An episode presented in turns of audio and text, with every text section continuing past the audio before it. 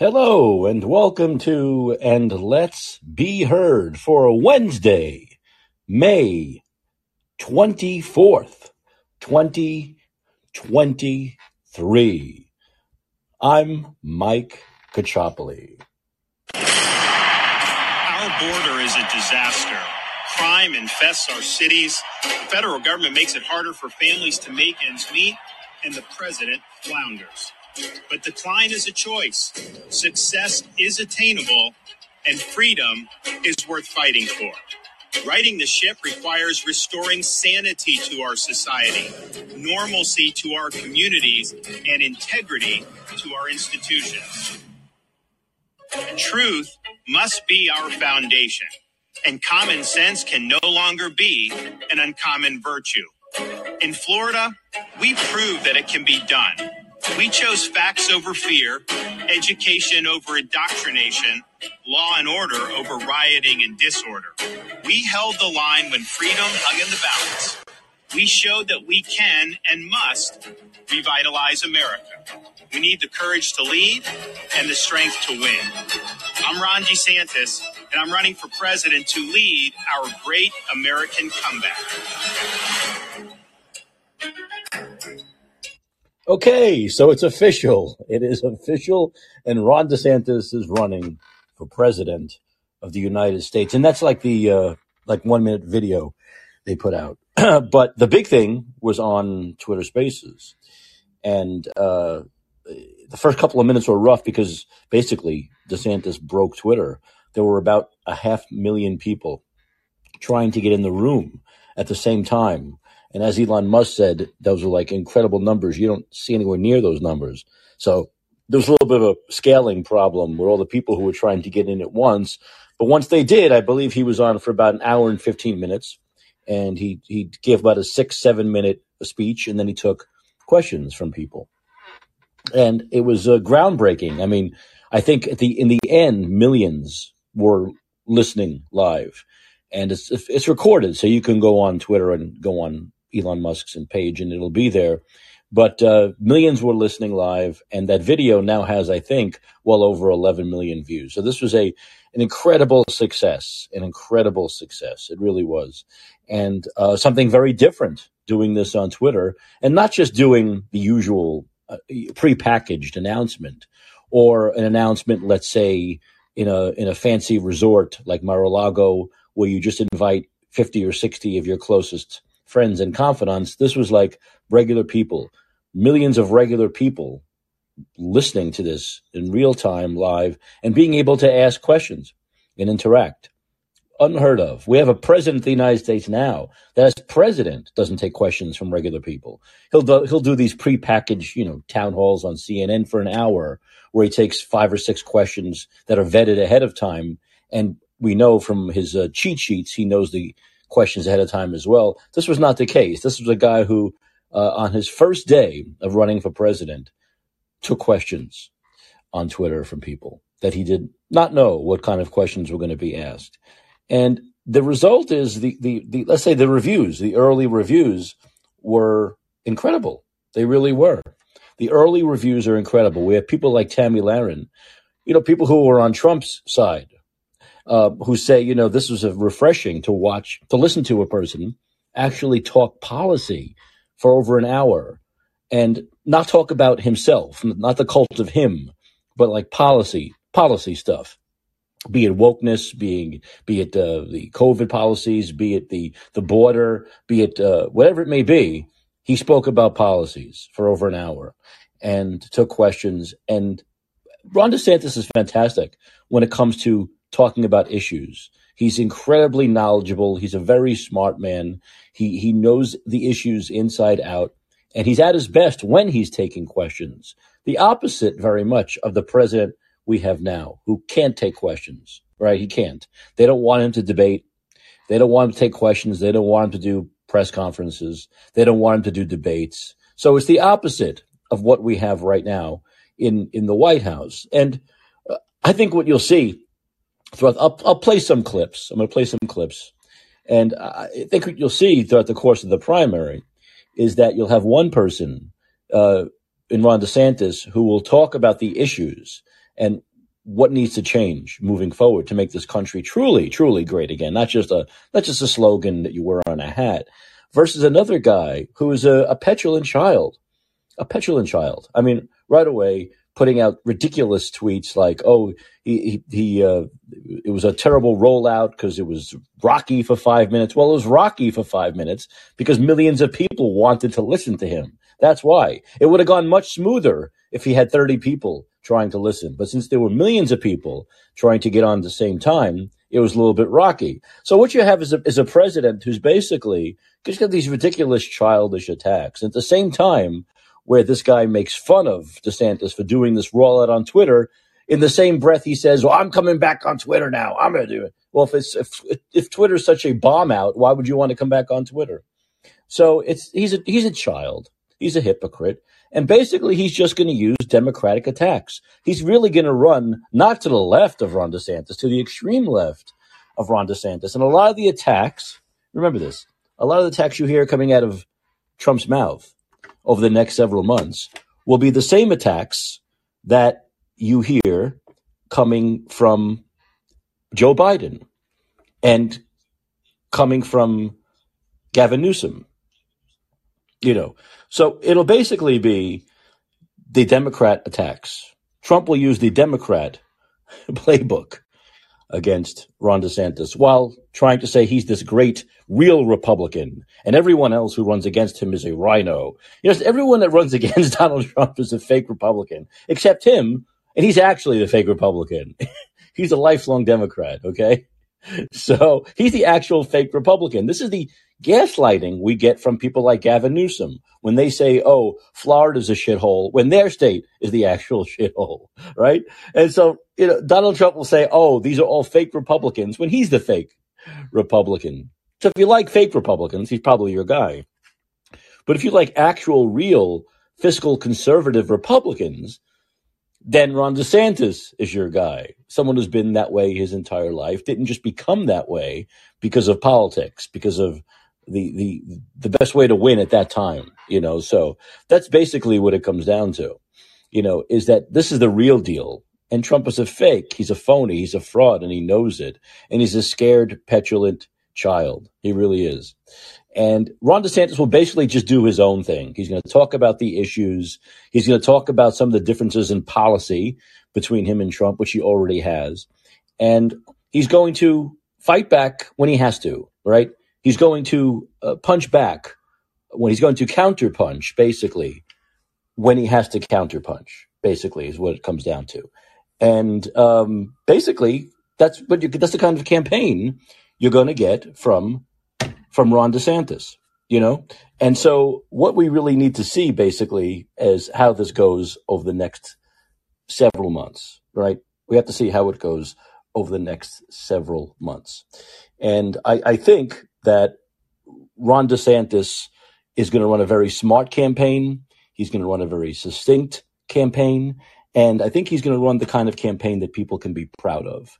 I mean, I truly, truly believe that, that he's going to run the kind of campaign that, that people can be proud of. And uh, I'm going to play some clips. I'm going to go to some clips here in a second, and we'll hear what he has to say on, on several issues. But uh, he did not disappoint. This rollout, this rollout was not a disappointment, not at all. It it it it, it was it was succinct. It was smart. It's the way to reach a younger audience, and I think that's what he wanted to do. He wanted to reach that younger social media audience that has just been growing over the years and growing over the years. Instead of going the you know the uh, standard way of just putting out a video on CNN or being you know, in a in a whole ballroom with 50 people that you invited and you make this big speech and they drop some balloons. I think this was smart. I really did. It was it made him more accessible right away. And I think it really does. He really wants to contrast himself not just against Trump, but against Joe Biden, right? Who would not be capable of doing anything like this whatsoever. Someone someone put out a, a, a funny tweet that said, uh, you know, Joe Biden is going to do is going is going to do some kind of an announcement on AOL Messenger. You know, so that's kind of you know obviously funny, but it's true that Joe Biden just does not know how to use social media. He just can't use social media. because he can't interact. Could you imagine any scenario where Joe Biden takes questions for over an hour from regular people, not knowing who they are, not knowing what the questions are going to be? It would be impossible for his, his people, his handlers would, would never let him do it. They would never let him do it because they know he'd fall flat on his face. And so I think uh, when you hear people saying it was impressive because he spoke about the issues and not about himself, he didn't make it about the cult of DeSantis. Okay, he made it about the issues that people care about protecting children, woke ideology, immigration, failed COVID policies, authoritarianism, all of that stuff that we really care about now, the, the economy. And so uh, that's what people want to hear about. That's what people want to hear about. Now, there will be some who say, no, we're in an age now where it's a gladiator mentality. We have to be like a, a gladiator. Trump is not a gladiator. Really, don't make me laugh. This fat old fool is no gladiator. He's just a big fucking mouth. Just a big mouth. It doesn't take much to be a big mouth. Trust me. I know. It doesn't take much. It really doesn't. To, to call someone names, to be nasty, uh, to act like a child, you know, uh, anything you can do, I can do better. I can do anything better than you. That kind of childish shit. It doesn't take any talent or any moxie or balls, cojones, to do that. Give me a fucking break. This guy is not a gladiator, Trump. He's a fat old fool. He's a fat old fool. He is. And he's a, an idiot. He's not a smart man. This whole bullshit you hear on right wing talk radio or television. Oh, he's a, I should, I shouldn't even say right wing. I should say the cult of Trump. The cult of Trump, oh, a great businessman. The guy went bankrupt like 10 fucking times. Almost every business he tried to run, he ran into the ground. Look at Vegas. Where's the Taj Mahal now? So the guy is a terrible businessman. He's awful. So there's nothing about, oh, we need a businessman to run this country. Well, maybe, but how about a successful one? not one that's gone bankrupt a multitude of times. That doesn't make any sense. Do you want the country to go bankrupt? So this whole idea that you get from the cult of Trump that he's he's real, he's tough, he's a gladiator, he's a he's a counter puncher, he's a great businessman. It's all bullshit. It's all made up fake news of their own. That's just not true. It's not true at all. He got kind of lucky in 2016 that he barely won he got kind of lucky because Hillary was awful. Because Hillary was an arrogant fool who thought she didn't have to make one or two final trips to the upper Midwest. And that's what allowed Donald Trump to win the Electoral College. That's it. If he was running against a competent, if he was running against Bill Clinton, he, he would have been totally destroyed. But luckily, he was running against Hillary Clinton. If he was running against Barack Obama, he would have been totally destroyed. But luckily, he was running against Hillary Clinton, who was just arrogant and didn't think she needed to do the work she needed to do. And when politicians do that, they always lose. Look at look at the one that AOC defeated. He felt he was an incumbent for so long, didn't have to go around his district, didn't have to knock on doors, and he lost to an idiot. So you can lose to idiots if you don't do your job. If you get arrogant, this is like sports, people. If you are a superior team, you could lose if you get arrogant. It happens a lot if you don't take your opponent seriously, the underdog, the person who's not as good as you, as smart as you, the team that's not as good as you, can absolutely win. And that's what happened in these cases. Remember, though, still, as horrible of a candidate Hillary was, and I remind you of this all the time, she still beat him by 3 million votes. 3 million votes, okay, which is a solid win. And then the 7 million votes that Biden beat him by was almost landslide. So this guy is a loser. He's not a winner. He's not a winner. Donald Trump's a loser. Ron DeSantis is a winner. Remember, with Donald Trump's blessing, although it was barely a blessing, in 2018, DeSantis won by 30,000 votes. Without his blessing, and with Trump constantly bashing him last year, he won by a million and a half votes. Remember, every candidate that Trump touched lost in the general election last year. He's poisoned. He can't win. He's not going to win. One thing Ron DeSantis said if I can pull it up.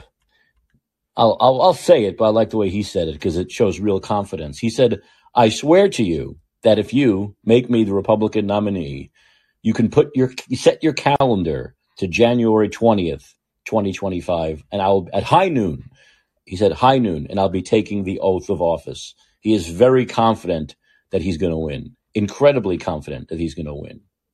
Uh, his his video he put out is now almost 12 million views. Almost 12 million views over the last several hours. He raised in the first hour $1 million. In the first hour, he raised a million dollars on his new website.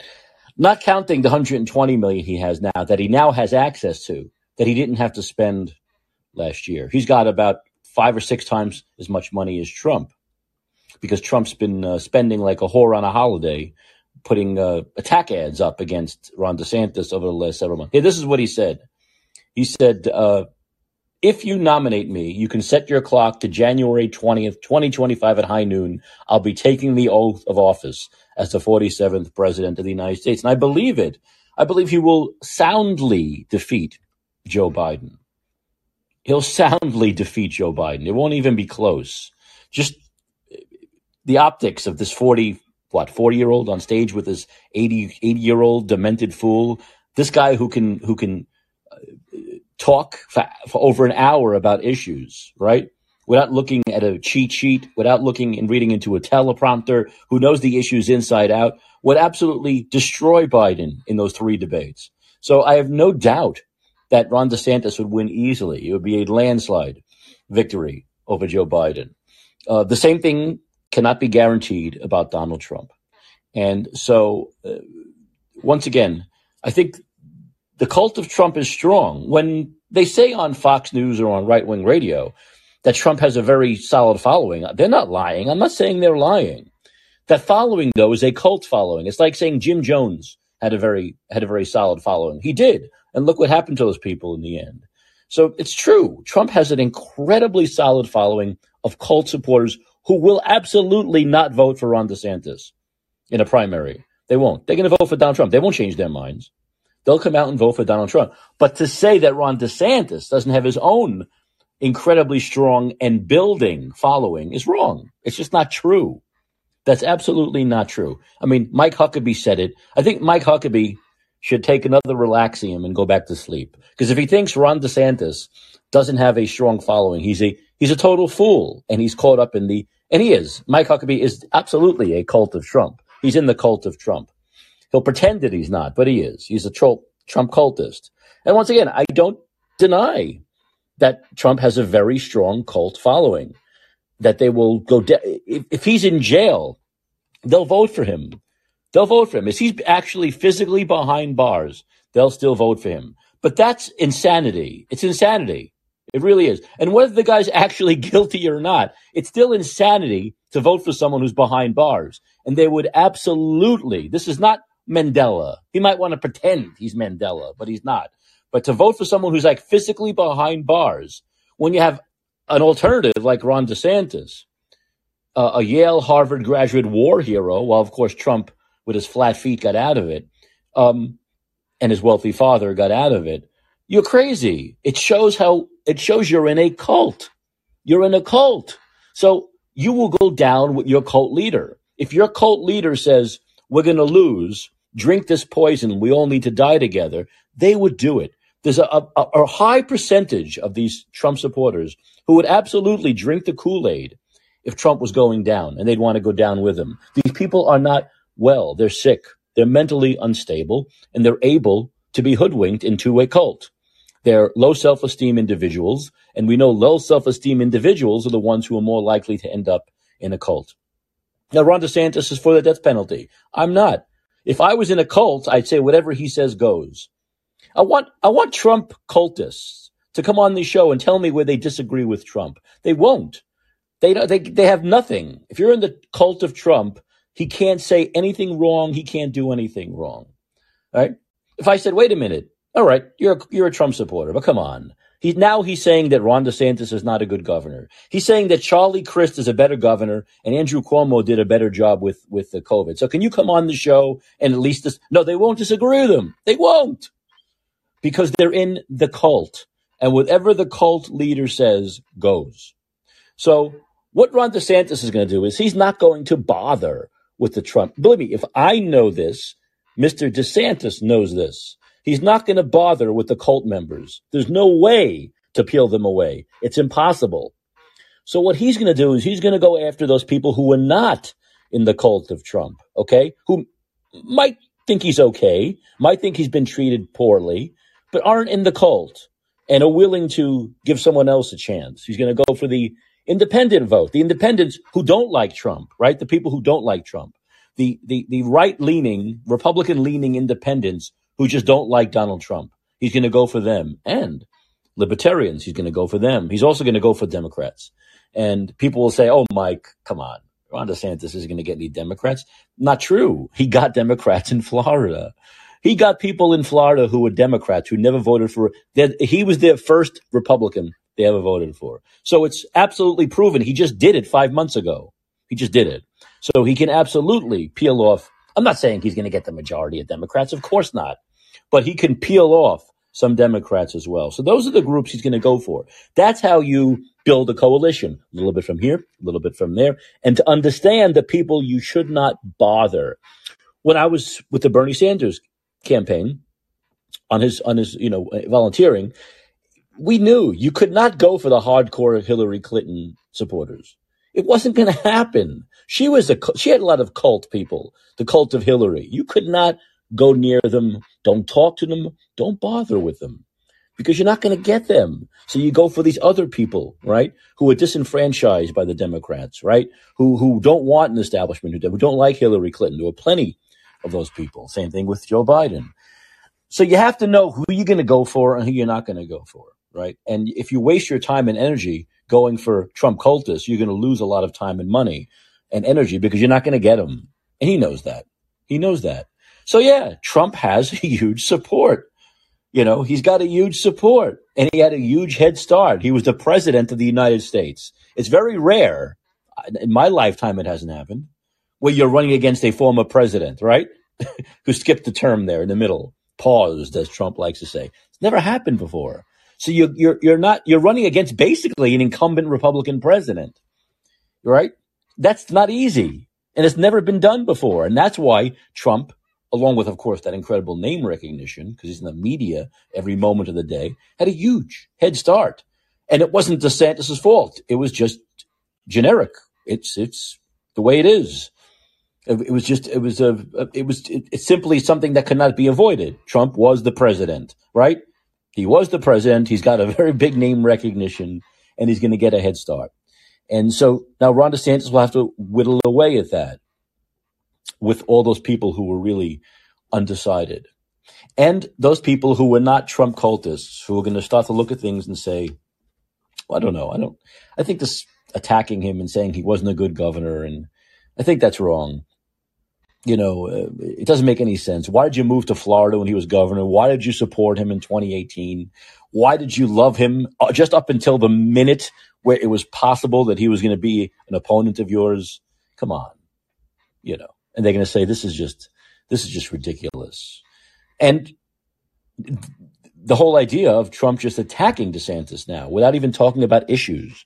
Trump is just going to attack him childishly with stupid things like, ha ha, your Twitter was five minutes late, ha ha, bullshit stuff like that, that people are going to get tired of after a while. They're going to say, well, what about wokeness? What about COVID? What about the vaccine? What about the mandates? What about Fauci? What about immigration? What about the economy? Talk about those things. I don't want to hear about the, the Twitter was five minutes late, you fool.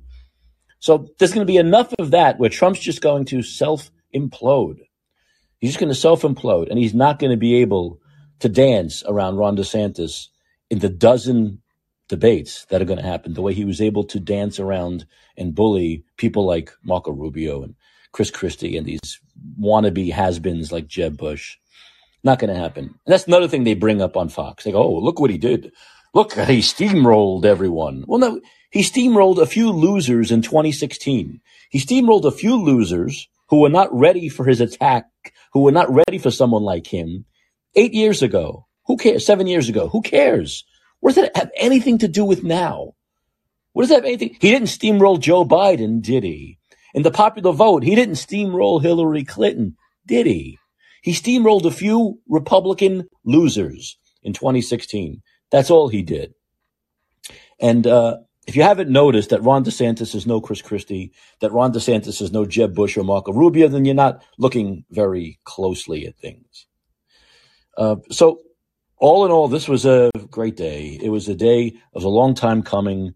Most, you know, I knew, I told you months ago that either May or June he was going to run, and here we are, May 24th, and he runs. It, it, it was obvious.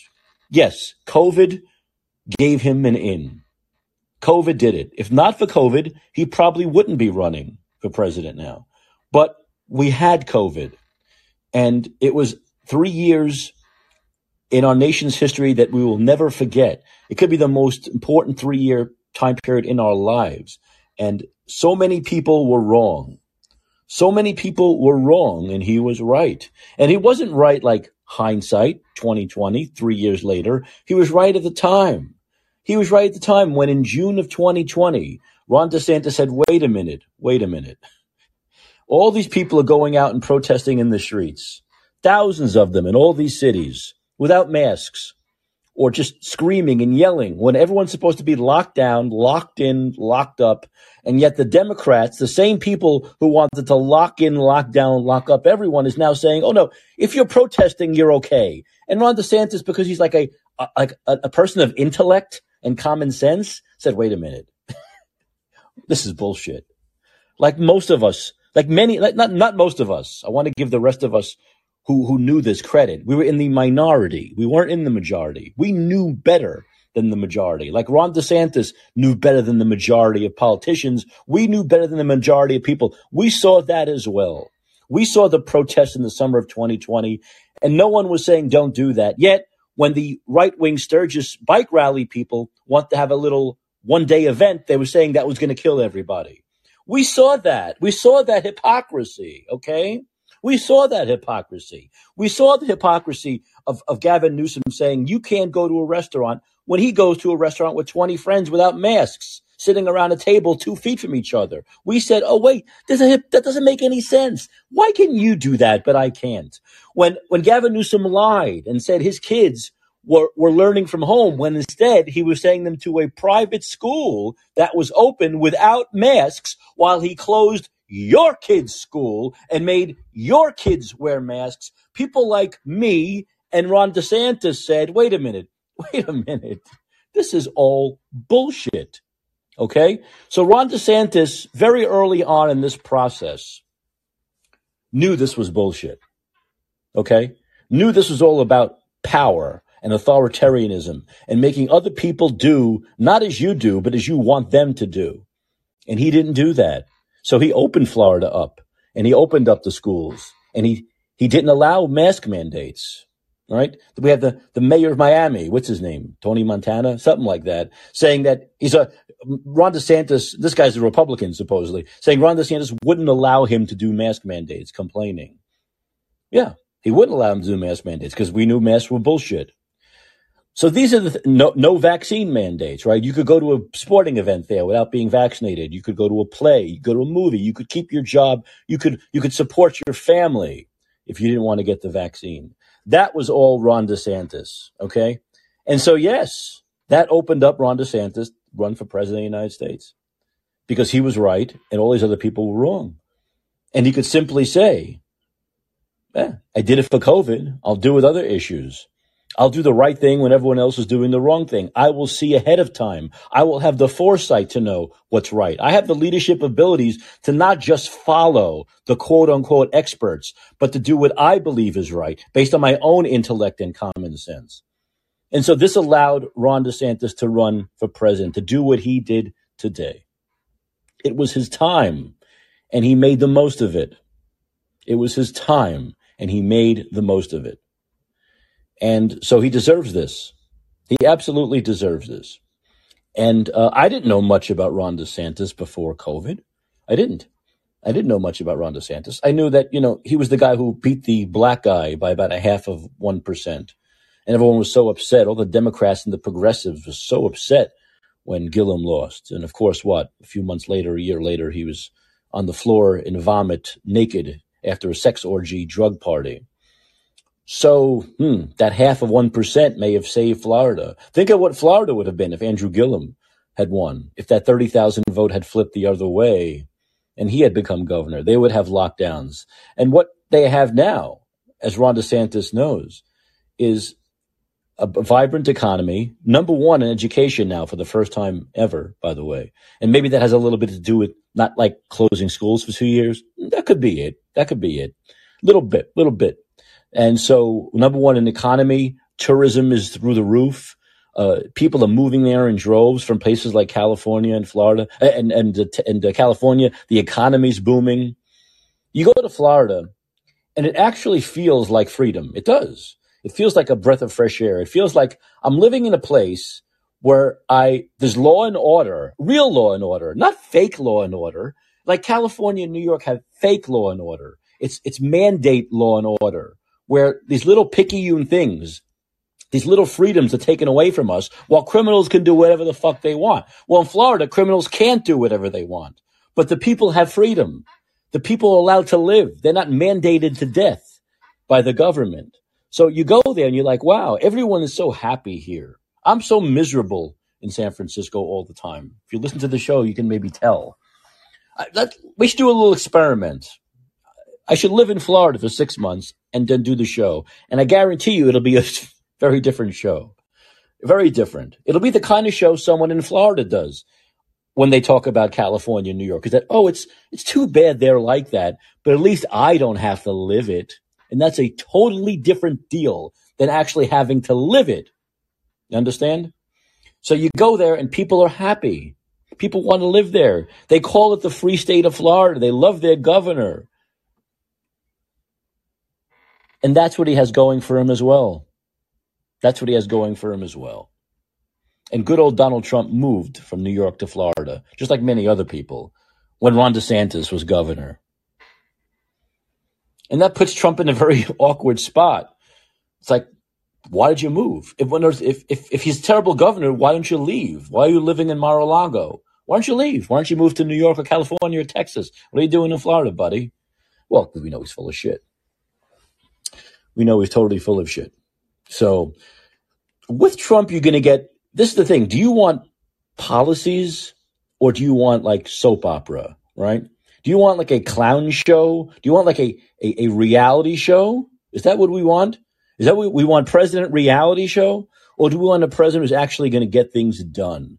Who's going to close the border? Who's going to get the economy going? Who's going to make sure, as he said today, that those COVID kind, those COVID type mandates that Trump allowed to take hold in his first year, last year in office will never happen under him. Do we want those things or do we want president entertainment? President, let me entertain you. That's the that's that's the question I'm, I'm asking. I know. Maybe you want that. Maybe you'd rather have President let me entertain you than the president who's actually going to get the job done, who's actually going to help you live your life and, and, and make your quality of life better. You'll have to. Those are the questions you'll have to several months. Hey, is this Joe? Hey, Joe, how you doing? Joe, are you there? Up, oh, Joe. Joe, is that a little bird icon? I don't know. Looks like a little dove. Little dove, photo of a little dove. Anyway, if you want to come back, Joe, you can. If anyone wants to call in and tell me how you feel about the events of the day, please do so. And while you're talking, I can queue up some uh, some clips from from the sand. I I save so many on Twitter. I I like so many things, so I have them available. I have to see where I want to start here. Uh, by the way, it was David Sacks, the founder of this network, Callin, who did the moderating. Um, a great job. He did a good job, and uh, on on Twitter with uh, Elon Musk and and Ron DeSantis today. Um, and once again, you can you can go and listen to that if you want. It's recorded, and it's about seventy five minutes long. Uh, I'm going to play one clip and then we'll go to Daniel and anyone else who might want to call in. Let's see. Let me put the volume up on this.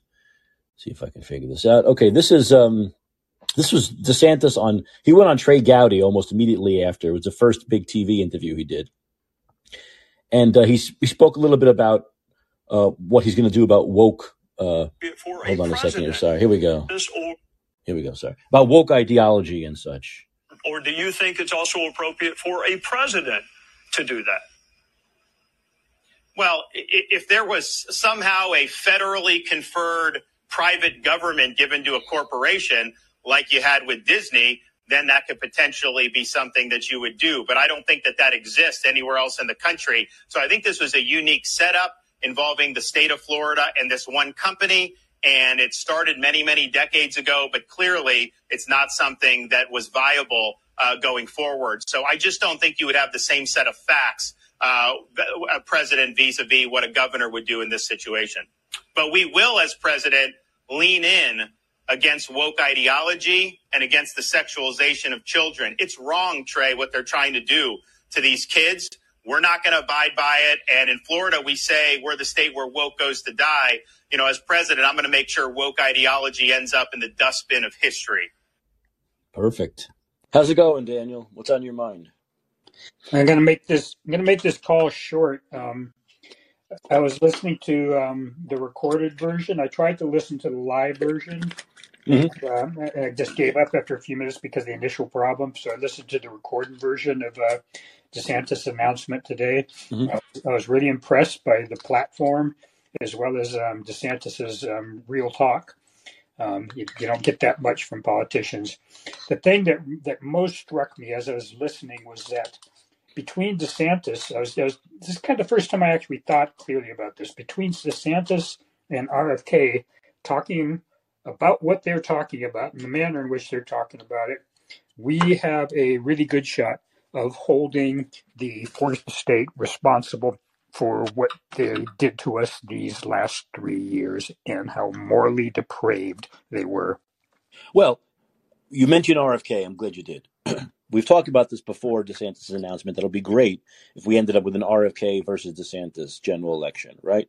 Now, Yes. of course, the RFK part is going to be much more difficult than the DeSantis part, simply because the Democratic Party won't let there be a fair primary. They're not going to give three debates, let alone a dozen debates. So it's going to be tough for RFK to get his actual vision and ideas out there. Instead, the Democratic Party will make sure he's defined by the Democrat owned media, right? That's the problem. So, in order to get these little tidbits of, of RFK, we're gonna have to go on Facebook, right? We're gonna have to go on Twitter. We're gonna have to watch, you know, ironically enough, Fox, who will put him on much more than CNN or MSNBC.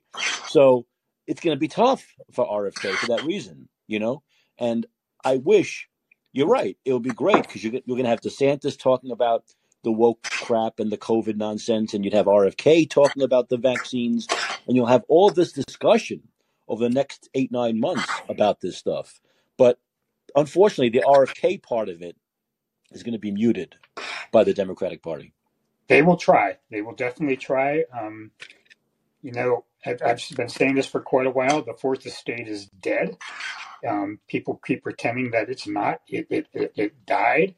Um, it's a carcass at this point. The fifth estate is on the rise. Um, uh, citizen reporting is going to be the future. Um, I don't know that what the media does from this point forward um, with respect to RFK is going to matter as much, near as much as it might have mattered in the past, and it may be their undoing um, in, in, in, attacking him, um, because it just make more clear to everybody who and what they are and, and what they're um, all about with respect to the mercenary media. Yeah, and I, I think that the whole idea of doing this on Twitter was was big because we know what Twitter has uh, shown over the last several months, right, with the Twitter files uh, about the lack of there being a, a public square and free speech, and that and Elon Musk has made it clear that anybody who's running for president now or who's going to announce is welcome to come on and do exactly what Ron DeSantis did. Exactly. They're welcome to come on and take questions and, and talk for an hour, an hour and a half anyone can do it, not just Ron DeSantis. Now they won't take him up on it, yep, because they they can't do it, right? Like Joe Biden. Yeah, well, I'm sure Elon Musk would give him the time just like he gave Ron DeSantis, but he's not going to do it because they can't do it. Donald Trump's not going to do it because he can't do it. Big yep. tough Donald Trump would not allow an hour and a half of taking questions from regular people. They wouldn't. He wouldn't allow it. He can't yep. deal with it. Yep, right. And, and like I've said about DeSantis, DeSantis DeSantis is being the big dog, and he's he's got Trump yipping and nipping and yapping at his heels, and he's just regarding him as the big as the big dog would. Um, for, for since since Trump Trump is going to look like a wuss because he is not going to come like like you said he's not going to come on Twitter, or, or if he did, it would be t- typical all about me Trump Trumpian sort of presentation on Twitter, um, which I don't think the Twitter uh, um, audience would appreciate one bit. Um, so yeah, uh, um, Tr- Trump's Trump, Trump's Trump's in a bad spot. He's um, he, I don't think he realizes how bad a spot he's in. Um, I think his cult, I think the cult has gone to his head. Well, the cult has gone to his head. There's no doubt about it.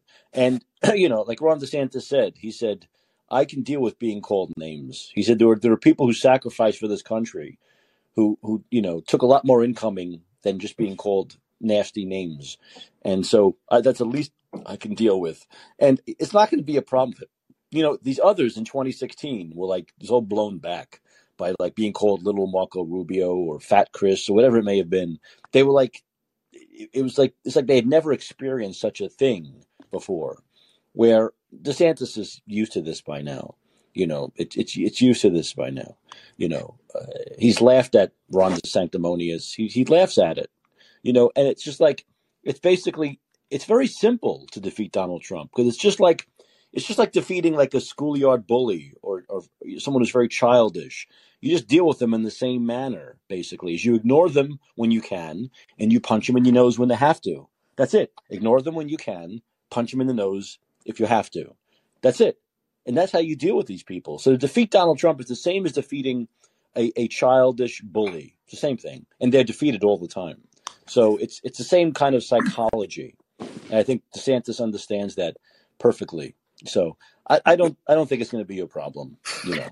And Um, it's yeah, what's I, what's I don't sad think so. though. What's sad though, are people on the right who think, and I, and some of them are on Fox News, who think that Trump's whole shtick is funny. That that's funny. I, I don't find it funny. I mean, yes, Trump is entertaining. I have laughed at Trump's comments before. I have, absolutely, but it's it's to the point where at some point you have to say, okay, we are in a bad situation in this country now. Exactly. These are serious freaking times. Right.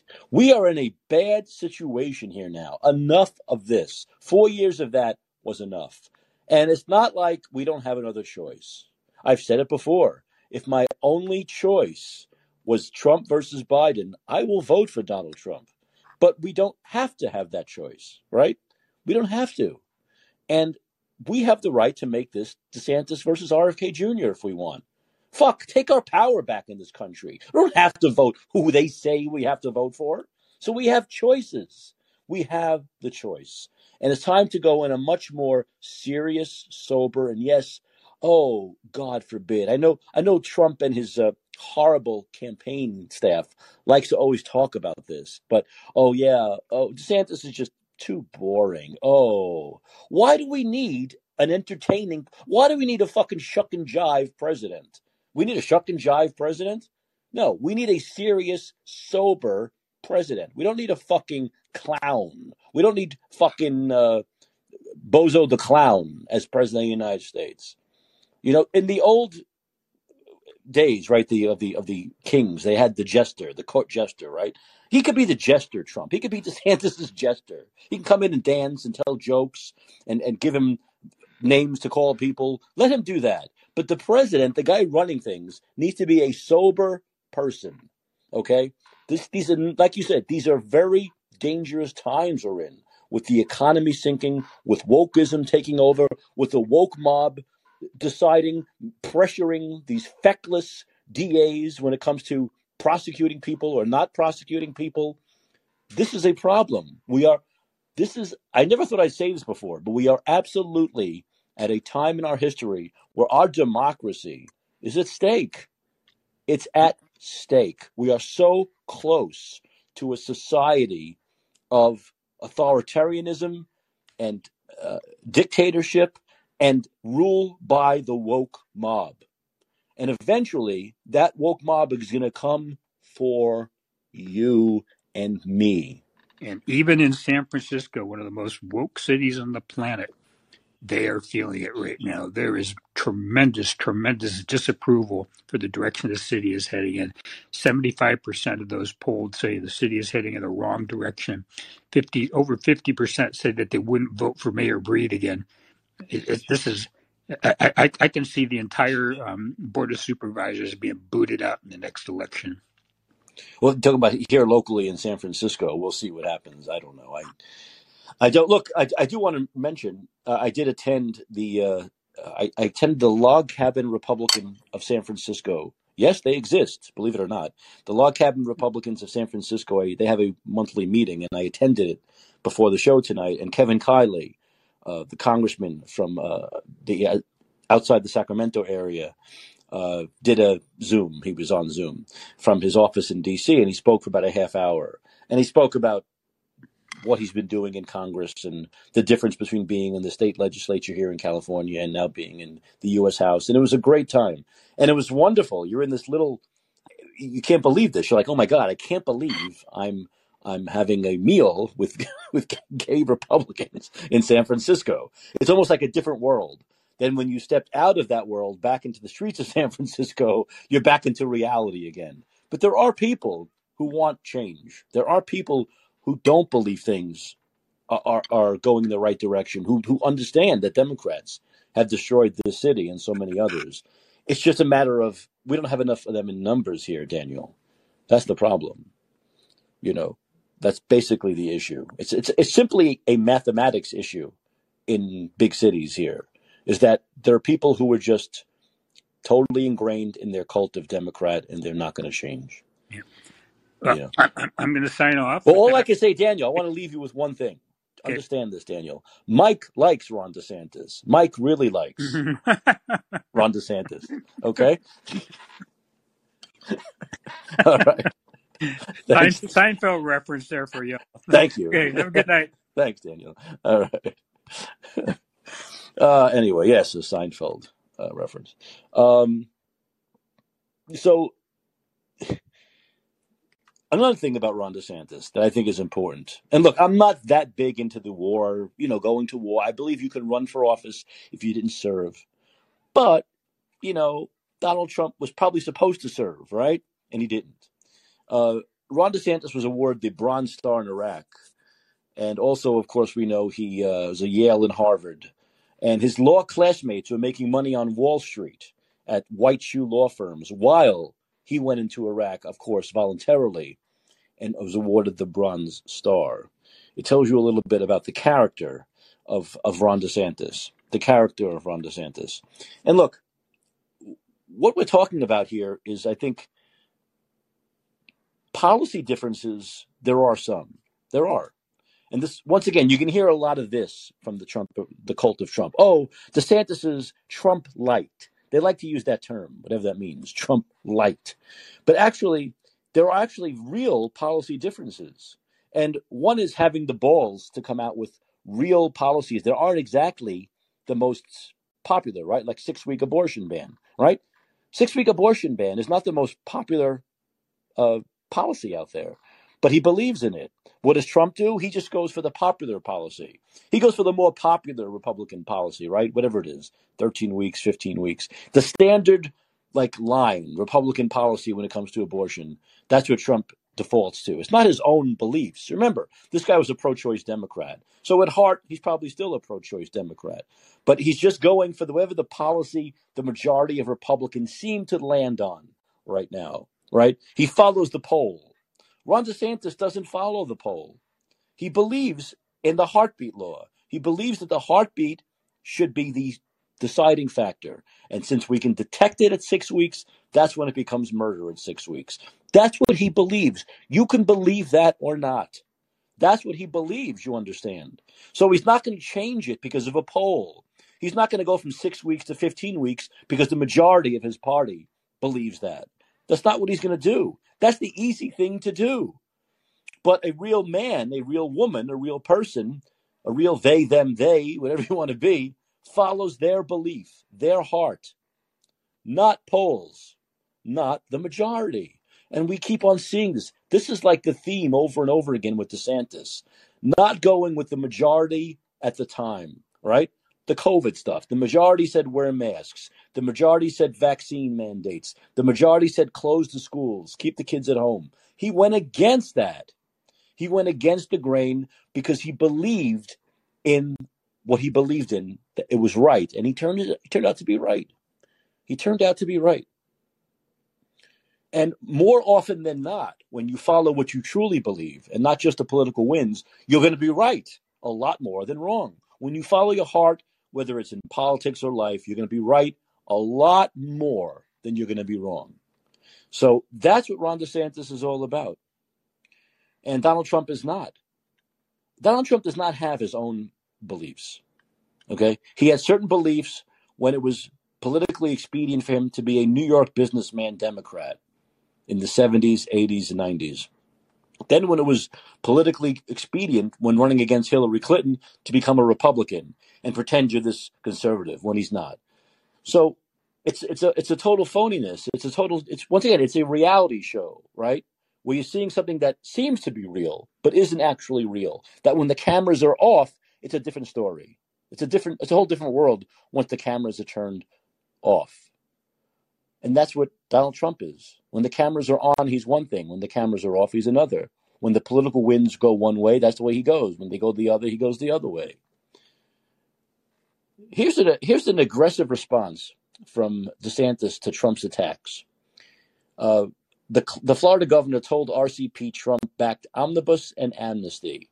So RCP said, You made the contrast with the former president implicit at times. Going forward, do you believe that you'll make more than just an affirmative case for yourself, but an explicit case for why Donald Trump shouldn't be reelected? DeSantis said, so he's drawing, I think, helpful contrast with me now. He's running attacks, attacking me for voting against the omnibus spending bill that he signed when he was president. Absolutely, I think he should have not signed those omnibus spending bills. He added almost eight trillion to the debt in four years. I'm happy to be the conservative side of that debate, because I think our debt's gone up way too much. He also attacked me for voting against an amnesty bill that he had endorsed uh, of two million of two million person amnesty bill, Goodlatte 2.0 in 2018, and he said that it was voting against the wall. But if you remember, that bill was like a pittance for that in exchange for a massive amnesty. Well, of course, you're not going to do a massive amnesty. I oppose amnesty. I thought it was supposed to be America First policy to oppose amnesty, and yet he endorsed and tried to ram through amnesty. And so, you know, these are contrasts I'm happy to discuss. I find it odd that we want to raise those. I think they're counting on people not necessarily asking questions about it, but we'll be sure to let everyone know what those differences were. He wanted omnibus. I opposed omnibus. He wanted amnesty. I opposed amnesty.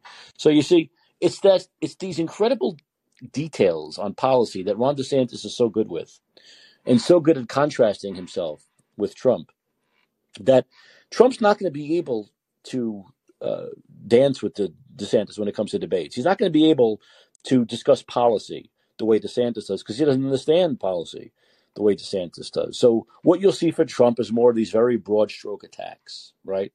Very broad stroke attacks, and it'll be very childish stuff.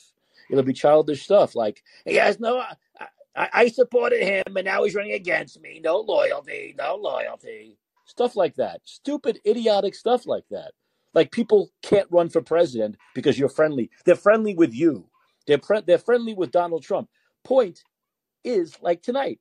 So Laura Ingraham had on David Sacks, and they were talking about the Twitter Spaces, and immediately, immediately, Trump puts out, "Don't watch Laura Ingraham. Never watch her again." Like it's got to be twenty four seven Trump you know, blank sucking. It has to be 24 7 Trump blank sucking. Otherwise, you're an evil person and you should be boycotted. This is a child. He's a child. You can't run against him. You can't say anything slightly critical about him or slightly positive about someone else who's running against him. If you do, you should be banned and boycotted. You're evil. And he loved Fox News. He loved Laura Ingraham. Now he hates them because they had she had on David Sacks for two and a half fucking minutes. That's a child. And those are the kinds of things you can expect from Donald Trump. And the people who think this is funny or entertaining are morons. They're morons. In other words, it's almost like when you think this stuff is funny, you're like the eight year old laughing at what the other eight year old did. The eight year old throws gum and hits the back of the teacher's head, and you're another eight year old sitting next to him in class and you laugh and you think that's funny. Grow the fuck up. Let me go to Bill and then we'll go to Gator. Gator, where you been? I'll get you in a second. Hey, Bill, how's it going? You're only going to give me a second, Mike? Come on. Why don't you take Gator? We'll talk later. no, go ahead. Go ahead. Gator, we'll get to Gator in a minute. Good. All right. Good. Go ahead. We'll come back to you. Don't worry about I, it. We'll do, an open discussion tonight. I'm up, I'm on board with Chris Hedges. You know, we got Trump because he got vomited up after eight years of Obama and everything before that. Um, yeah, the, the, I don't know how else to say. We've talked about Trump's uh, cabinet, uh, mostly deep staters. Um, we talked about that the other night. No reason to re- regurgitate it. I think everybody in the audience knows that. Um, they don't. They do a little research and see about that. You know, so he's he's uh, like running on a populist message. He's going to be our redemption. Yeah, just like Obama was hoping change. I mean, aren't we tired of this freaking circus? I am. Um, what the hell is JFK doing running with the Democratic Party? I mean, RFK. RFK. RFK. I'm sorry. I, yeah. I say the yeah. same thing. I say JFK yeah. Jr. Yeah. Um, but very early here, well, three in the morning. Hey, I'm awake. well, of. someone said something earlier that reminded us of our conversation yesterday. Remind me of our conversation yesterday, mm-hmm. and it had to do with um, the idea once again of oh oh someone said on television, maybe it was Huckabee, Suckabee, mm-hmm. Fuckabee, whatever his name is, that we need to vote for Donald Trump, otherwise the the uh, deep state will win, and that made me laugh and think about the conversation you and I had yesterday. Yeah. Oh, you mean like uh, those those? You mean like uh, Mulvaney? Really? You mean mm-hmm. like uh, Mnuchin? Um, yeah, not Mulvaney. Sorry, Mnuchin. Who was the other one? Oh, oh, Bolton, oh. right? Fauci. Yeah. yeah, these aren't deep staters at all, are they? Uh, don't forget about uh, Alex Acosta, who uh, gave uh, Epstein a slap on the wrist. Was I think his first name is Alex? Yeah, Acosta, the labor secretary, who, as a federal prosecutor, uh, basically, what did Epstein get? A, uh, one count of sex trafficking, and that's Trump's buddy. So let's bring him on board. You know, so Jesus Christ. Yeah, these are all I mean, deep staters. And forget forget about those three or four people I just mentioned. How about all the generals that he had on yeah. around him? Wait, wait a minute. Wait, these these four star generals are now anti deep state? Come on, this is so ridiculous. It really is. There was nothing. Once again, there was nothing about Trump that was anti deep state. He surrounded himself with deep staters, and there was nothing about him that was drain the swamp. He surrounded himself with the swampiest of swamp creatures decades. People in politics for decades, in DC Beltway for decades. Yeah, exactly. Uh, it's, it's so absurd. It's really absurd. You know, personal experience here in Connecticut. Uh, he eviscerated, cut the head off the task force on corruption, Deirdre Daly, the executive director, and who I was reporting to, who indicted and convicted the CPA in my father's probate matter, Castellano. who was there was a big racketeering act going on, and uh, of course I was ex- and we know what I was dealing with. The point is, after Trump was elected, I was told to stop calling the DOJ and the Haven 157 Church Street. When I drove up there, they wouldn't meet with me, even though I had a motion to recuse Judge Eamon stamped, filed in court, and she did recuse herself. She was a former assistant U.S. attorney. In other words, Trump's DOJ wouldn't meet with me versus being put right into Deirdre Daly's voicemail by staffers and told I was going to be meeting with her. Trump's got, you see the contrast? He wasn't there to drain anything. He eviscerated the task force on corruption. Nothing went forward from there. You know, yes. and then it was his DOJ that shut down the investigation of Catholic Church, December 2020, one month after Letitia filed her lawsuit against uh, the Catholic Church for failure to protect children and financial improprieties.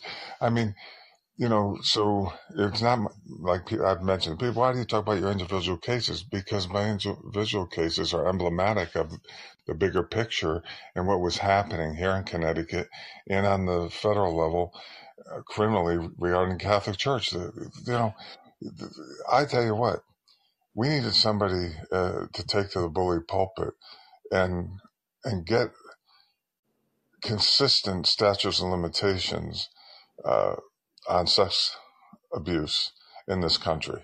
It is an abomination that we have the uh, great disparity, depending on what state you're in, on the statute of limitations on criminal and civil on sex Sure. sex abuse. No, that has to Yeah. be changed. We're talking children. We're talking young adults. We're talking vulnerable people. That it's not just the Catholic Church, the Mormon Church. Well, Jesus, Mike. I mean, Epstein, Roy Cohn, you know, Trump's mentor. You know, there's no accident that. Did you notice? Let's also talk. I don't get off of Trump for a second and talk about DeSantis. Let look at Trump's history, who his associates have been his whole freaking career, and what he's, mm-hmm. you know, and Yeah. put lipstick on that pig right now at any point and think that he's going to bring reform and be your redemption. It's plain freaking And this ignorant. is revisionist history to say, oh, this great, It this is. great businessman who went bankrupt a million times. Yeah, exactly. We're you know, artists. You know, I mean, so I, I'm sick of that shit. Um, a- as far as uh, Biden crime family, enough said, right? I mean, fuck it. We, we got to, this country's run by a bunch of fucking mobsters. You know what I mean? In disguise. Um, uh, as far as DeSantis, I, you know, all I can say is what he did with COVID was a, a hell of a lot better than a lot of other governors. That much is clear. I like Joseph Ladapo, but you know, as far as his history at Guantanamo, Guantanamo, you know, is supposed to be representing the, uh, I don't know what to call it, the the the captured uh, non-terrorists. I mean, yeah, the non- non-terrorists. Yeah, you know, seriously, because you know, the, if anyone who looks at 9/11 doesn't realize that was an inside job, is just freaking burying their head in the sand. You know, between the Mossad, U.S. Intelligence. Well, those people certainly weren't given any due process. That we know. no, that too. I mean, Yeah, you know, so and that that kicked off the project for a new American century. You know, take we're going to what Wesley Clark said, General Wesley. Oh, what was he told at the Pentagon? We're going to take seven countries in five years. Jesus Christ! I mean, you know, not the, anyone who follows things and gets beneath the surface and you know scratches back the the makeup and the lipstick of our of our, of our government is is basically run by the transnational banksters, corporate pigs, uh, molesting Catholic and Mormon churches. Uh, You know, aren't we tired of this shit? I am. I'm disgusted, and it's not going to get any better unless we bring someone in there who's. I don't know that DeSantis is the guy because, to be honest with you, I really haven't studied his career and what else he did besides what he did around COVID. Um, and what he says about what he'll do regarding the deep state and you know the commission that he was talking about forming to fight the misinformation, disinformation of uh, the CDC. Yeah, I like that. yeah. You know, and the WEF. You know, Look, I think God, what we're going to see. I don't. Once again, I don't know about some of the issues you talk about. I've never heard him talk about them, but I do know we're going to get a different FBI, a different CDC, a different NIH, a different right. We're gonna we're gonna see a guy who's going to really break these uh, broken uh, establishments down and rebuild them in a very different way, and that's what we need.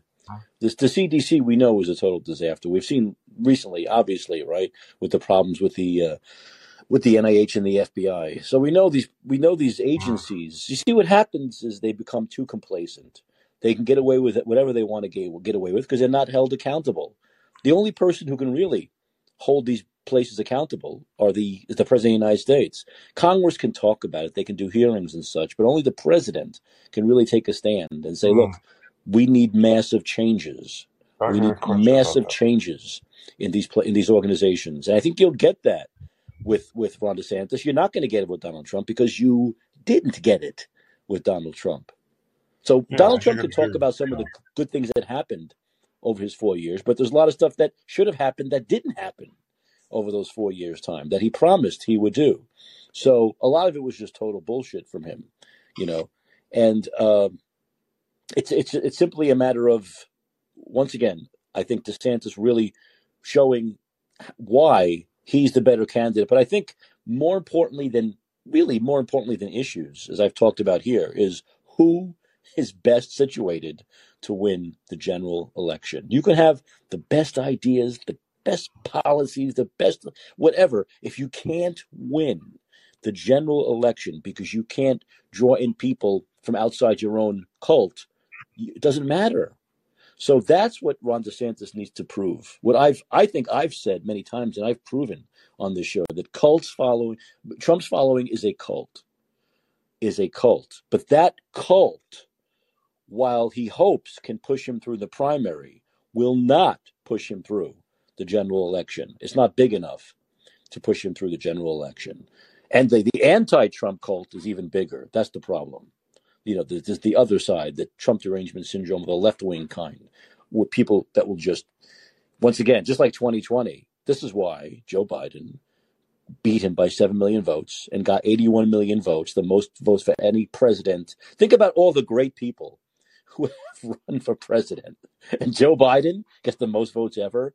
Why? Because all people who never voted before came out to vote against, not for Joe Biden, against Donald Trump. And they'll do it again. Yeah, that's the point know. DeSantis has to get through. Hmm. Okay, a couple of quick questions. Is are, are any presidents ever elected or are they selected? You know, by the globalists, and I don't know. Anyway, but but the, let's let's talk about anyone. Let's say, hypothetically speaking, we could wave a magic wand and either, you know, RFK or DeSantis can end up in office, just for sake of discussion. Who do they surround themselves with? That's always the, that's always the point, isn't it? how the hell? Yeah, but my point is. Um, well, I think DeSantis will have to tell us who he's going to surround himself. I'm sure he will. I mean, yeah, but I mean, who's the pool? Mike, Mike, bear with me a minute. Say, you know, when you're a kid and you're choosing people to be on your basketball team in the schoolyard, if you got a bunch of thugs all around you, there's, in other words, I understand. Who do you have to choose who, from? Who do you pick from? Yes. What's the what's the pool of talent there, right? Well, even if you get someone like Colonel Macgregor, who who's on, you know, that they won't only appear on Fox anymore because why? Because he outs the whole Ukraine. You know, remember when, a couple times he was on Fox and then you didn't see him anymore on Fox, mm-hmm. Colonel Macgregor, because he was outing the real what's really going on in Ukraine. I mean, or Scott Ritter, or something like that. These people may not want to be part of a cabinet for personal reasons, family, who knows? You know what I mean? For just for example, you know, uh, and those are only two people I can think of. Well, um, say Ron DeSantis said, "Okay, I'm going to have the CDC, and my head of the CDC is going to be Scott Atlas or Jay Bhattacharya." Oh, yeah, well, there's going to be some like Joseph Ladapo. That's right. Right, he'll be the Attorney General, uh, the, yeah. the Surgeon General. Surgeon right. General. So you're talking right away about a huge improvement That's from where true. we are now, yeah. and even where we were under Donald Trump. You know, so mm-hmm. there are things he can do uh, this is the idea. You get like all the inside the beltway experts, and you ask them who they want, and you go the opposite. That's what you do. That's basically, yeah. I think, the, the best way to go. Because remember, it was the inside the beltway experts who told Donald Trump. Donald Trump didn't know from Tony Fauci from Robert De Niro. They told him Fauci's the guy. Fauci's the AIDS guy, and this fucking big bloated orange moron didn't go on do what I did and go on uh, Google for 10 minutes.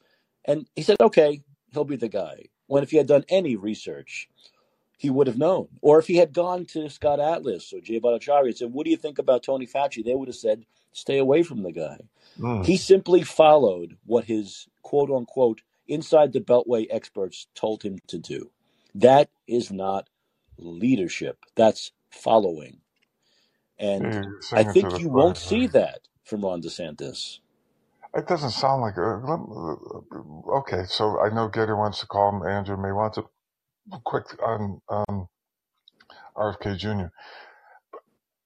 He's got to know he doesn't stand a snowball's chance in hell running with the Democrats because that that they'll totally rig him out of any opportunity.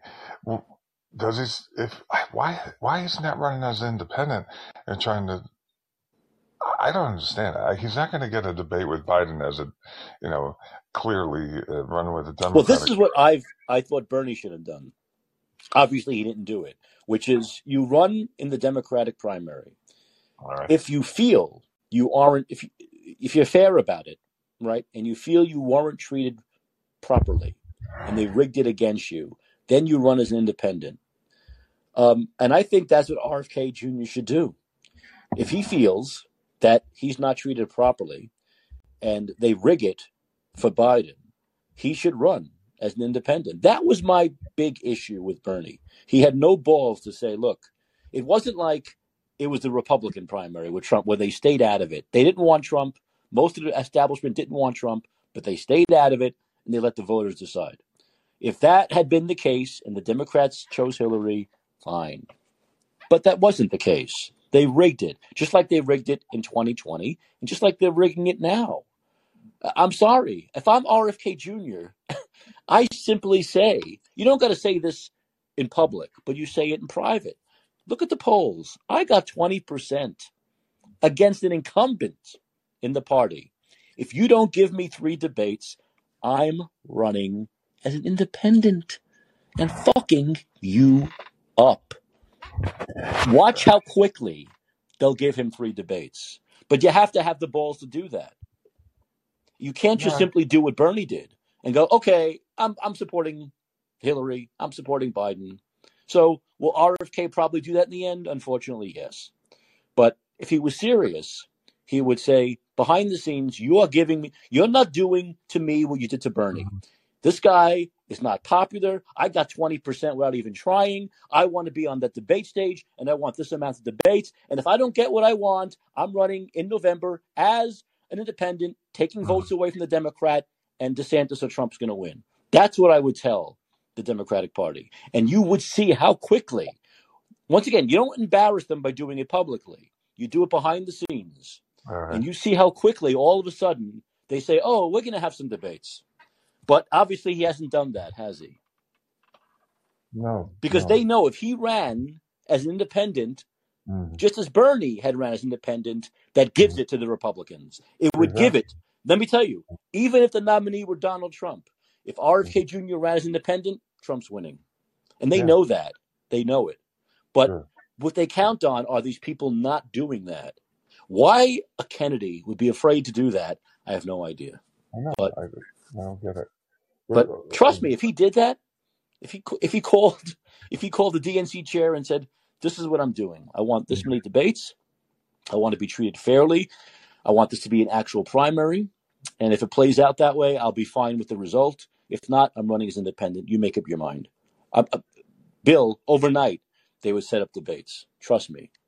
It, it, and even though if they did, though, at the end of the day, they still wouldn't let them, uh, you know, take uh, the uh, the electoral college, or they- they'd still screw him. I mean, Well, but that's also stupid on their side because he's a much stronger candidate than Joe Biden.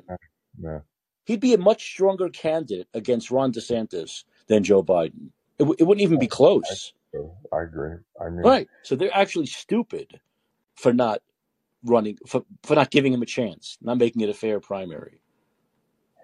Okay. Well, we'll see. What do you think the chances that Hillary's going to swoop in? Uh, Oh, when- no, she's done. Hillary's done. The Yeah, media but- likes to bring her up because it gets people to listen and watch, but he's she's not going anywhere. She's finished. Bill, know. let me get to Gator. Okay. Thanks, Bill. I appreciate the call, as always. Yeah, thank you. Sure.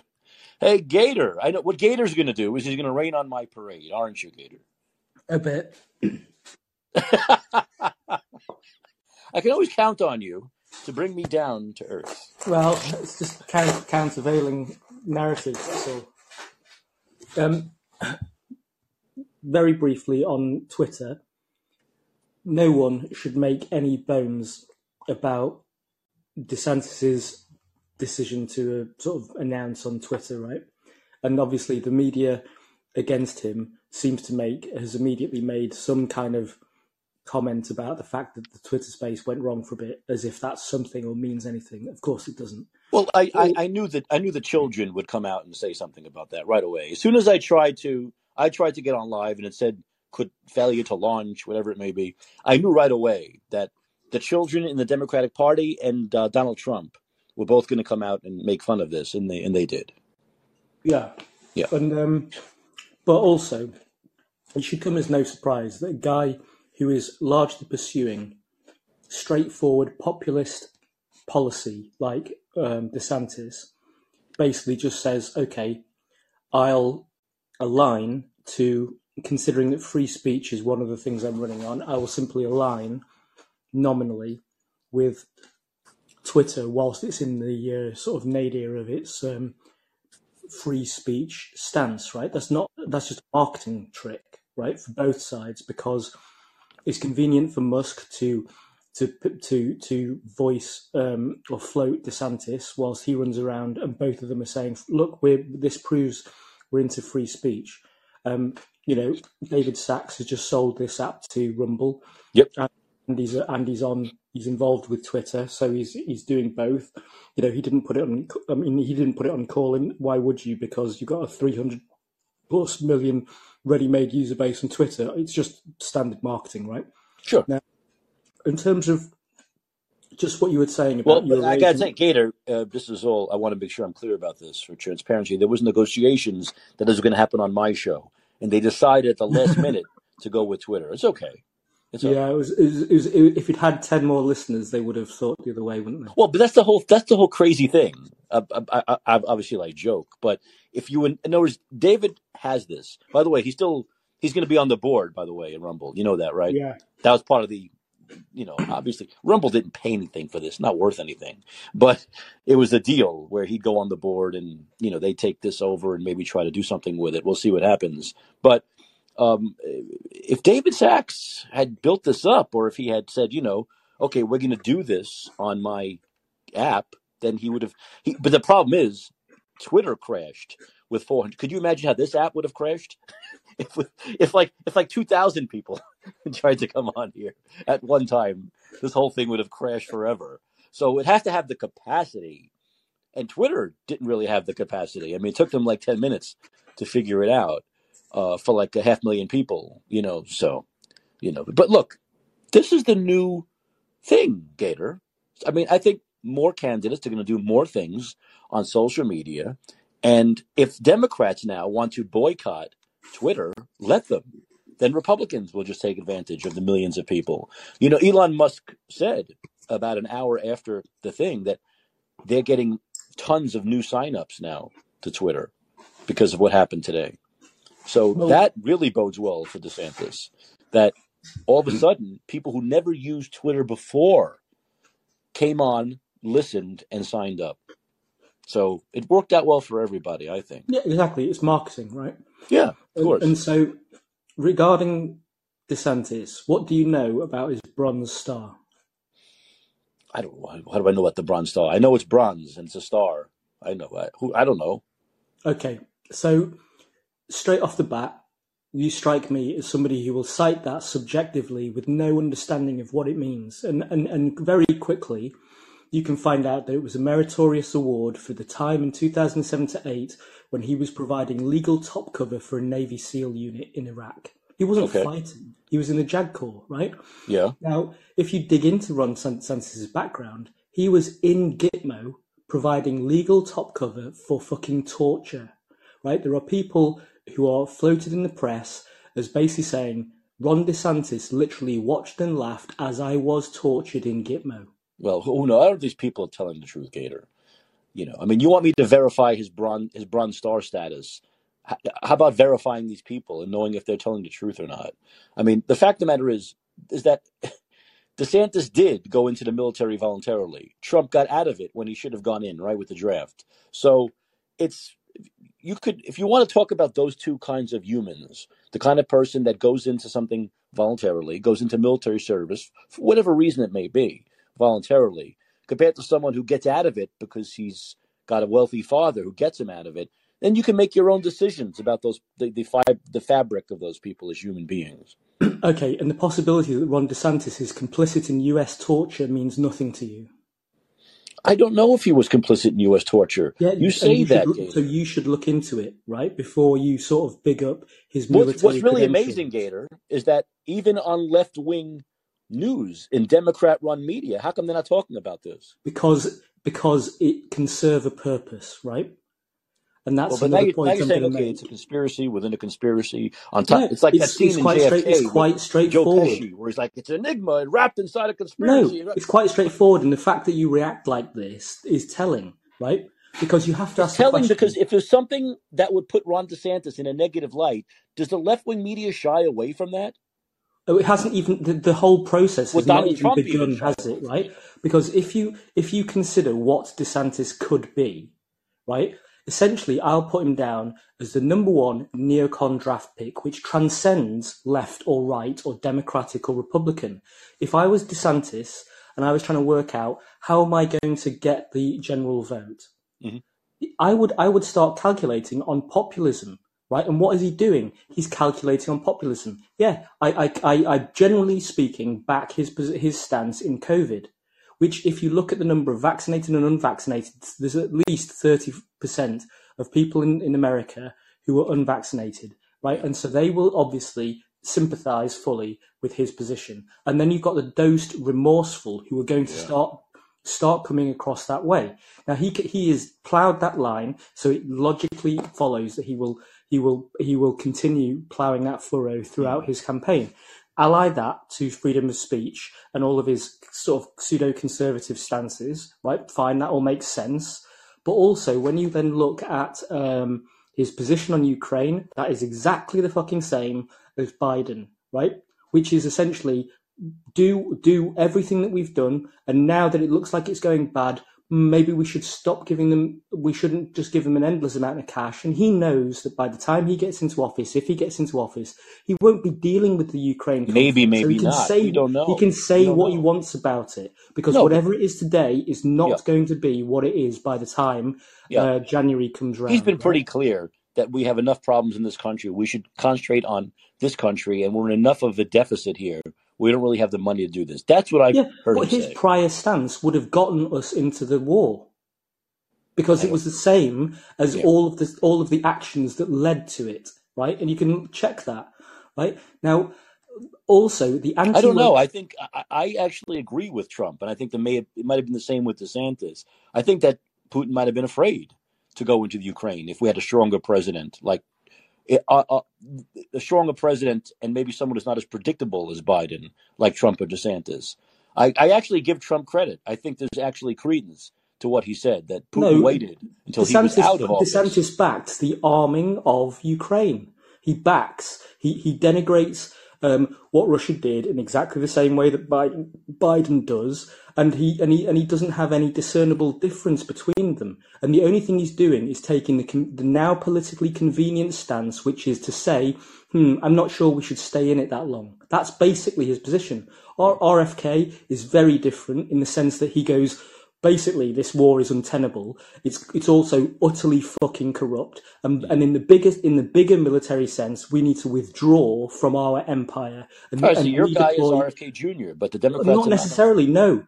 But I'm just pointing out that RFK is not a populist in any way that DeSantis is, and it's not hard to be the populist that DeSantis is, right? Because if you look at the anti-woke stance, that again is a straightforward populist play, which is that you can tell that a the number of people who are pro trans pro woke, right, in the trans sense, which is his particular stance against that, are an ultra minority that he can afford to easily piss off because the because the majority that will go with DeSantis' position are radic orders of magnitude higher.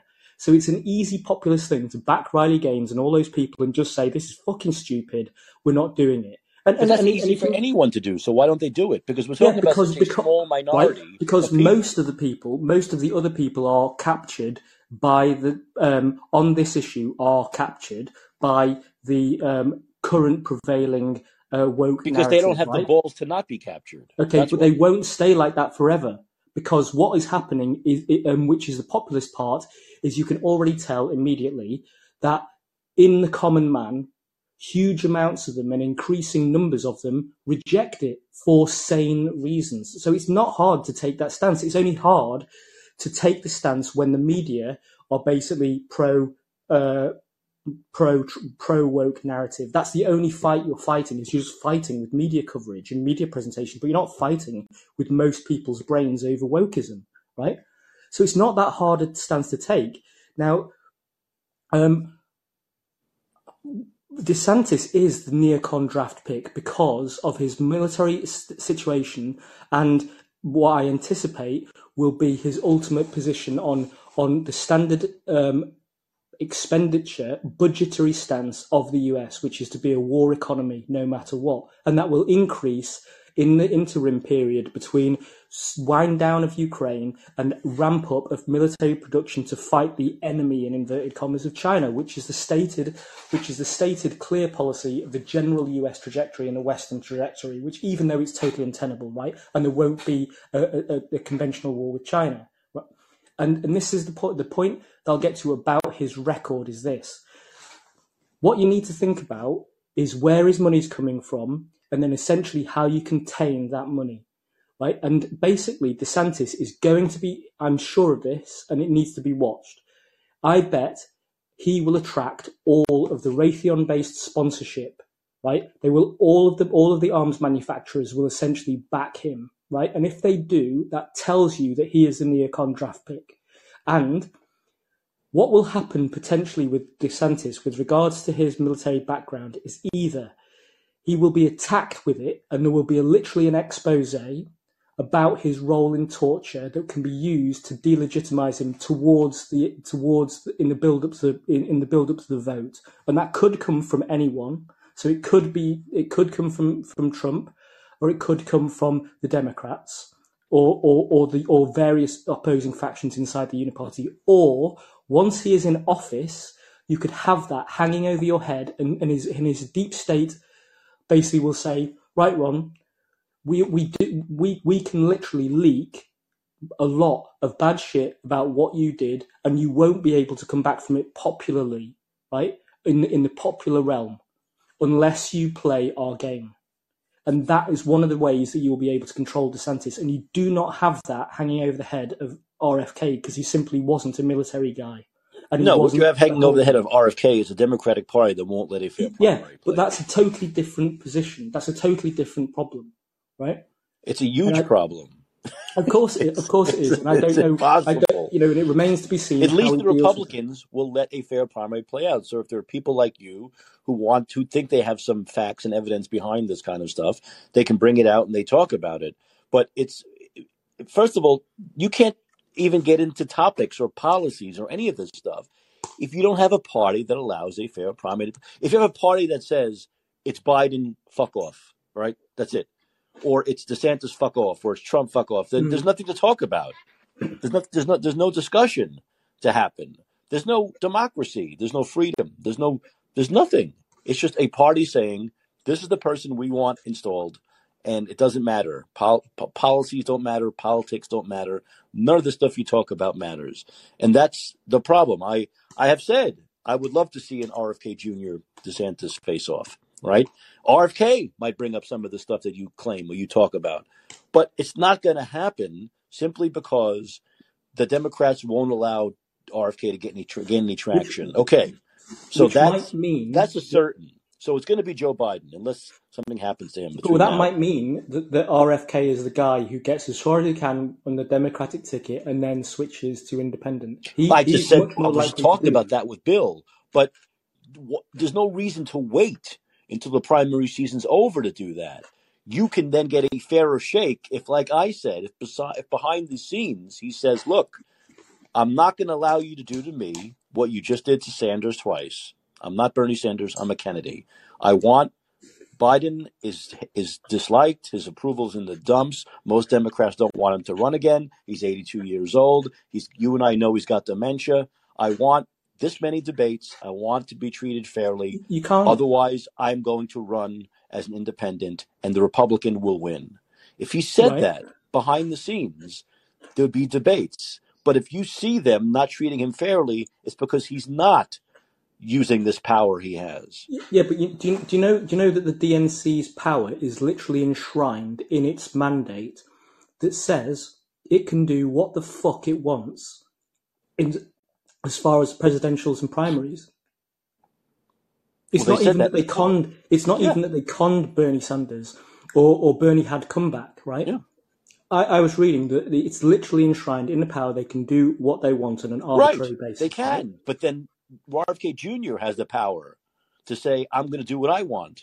Yeah. So but, he but he doesn't have power to do. he has. But he doesn't have sure to do that give him a now. He can he can do he can take it as far as he can with the DNC and learn a load of stuff that will he can use in his favour. Because if he's not mistreated by the DNC and he goes independent before being mistreated, he doesn't have any dirt on the DNC to take to task, right? But if he goes as far as he can and then he hits a wall and the DNC start fucking him over and then he goes independent, he can go, I'm going independent because here's the documentation that shows my, me how shows you how much I got But, fucked he, over but the by problem the is, Gator, once again, we're in a two party system here. And throughout a 240, 50 years, whatever it's been, I'm not great at math, you have to be an R or a D to actually win the presidency. So Correct. the path, Bernie Sanders knew this, RFK knows this. The path to the presidency is to get the Democratic nomination. And in order to get that Democratic nomination, he's going to have to be treated fairly. And the only way he's going to be treated fairly is if he strong arms them and uses the power he has to say, I want to be treated fairly. I want this to be a real primary. This is not a normal situation. This is not like 55 year old Bill Clinton or 50 year old Barack Obama. There's an 80 year old guy that's disliked, and I want to be treated fairly, period. Or Right. I will run as an independent, and you know your party will lose in the general election. Believe me. All he has to do is say what I just said. It's a 10 second phone call to the head of the DNC. And believe me, they know that if he runs as an independent, Biden's done. He's done. Yeah, but but but as but in order to have that leverage, he has to have been in the game in the DNC channel, right? And he has to have shown the DNC that he has got he's got sufficient um, critical mass. well, he's got twenty percent in the polls without even trying. at the beginning, at the beginning, nobody's really started doing that much, have they? Right? Plus, he's got Gator. We're in the United States of America, and he's got the last name Kennedy. Just that alone gives him cachet, enough cachet to know he could ruin them in a, in a general election if he ran as independent. There's no doubt about it. Look, the things, It, the things Gator, we are be- such a divided country that a few votes here and there could change the election. Well, so I it would right, be I- easy for him to Okay, take them I, down. I disagree because what you're doing and what you did before was you completely forgot to mention that when you are talking about the differences between Trump's votes and Biden's votes, you're saying you assign his, that, that difference of 7 million votes to Trump's inherent unpopularity. And what you've done is you've completely discounted all of the proven election interference that has now has taken place, um, not only since his 2016 presidency, but into that campaign as well, which is proven by Crossfire Hurricane, January the 6th, Twitter files, Hunter Biden's laptop, Ashley Biden's diary, and all of that stuff. They're all massive psyops that you've never seen the like of ever before in American history, which all were designed to create a failure of Trump's second presidential run.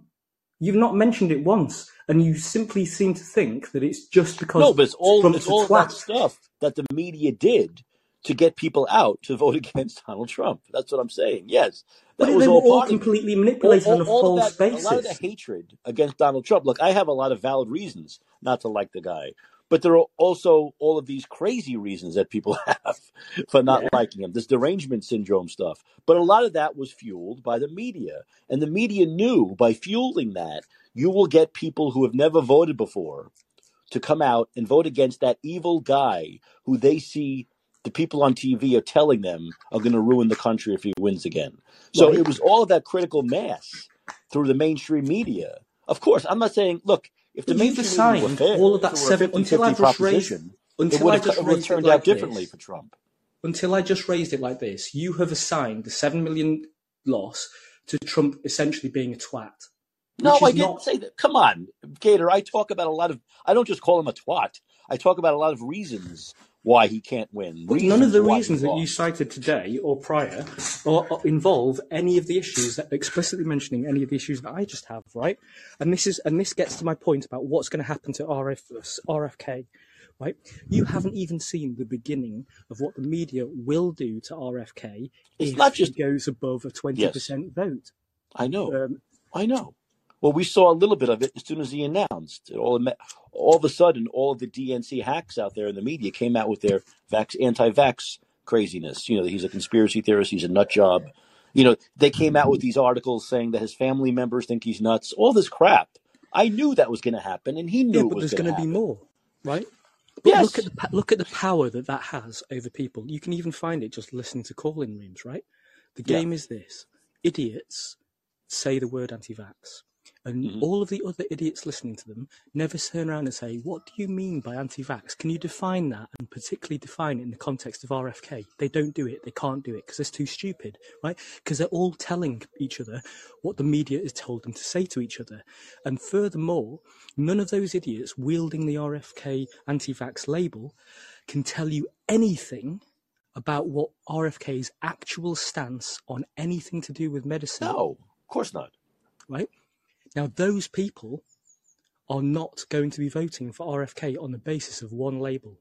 And that ha- and that label and the whole RFK campaign, uh, Right. anti-campaign, has got further to run.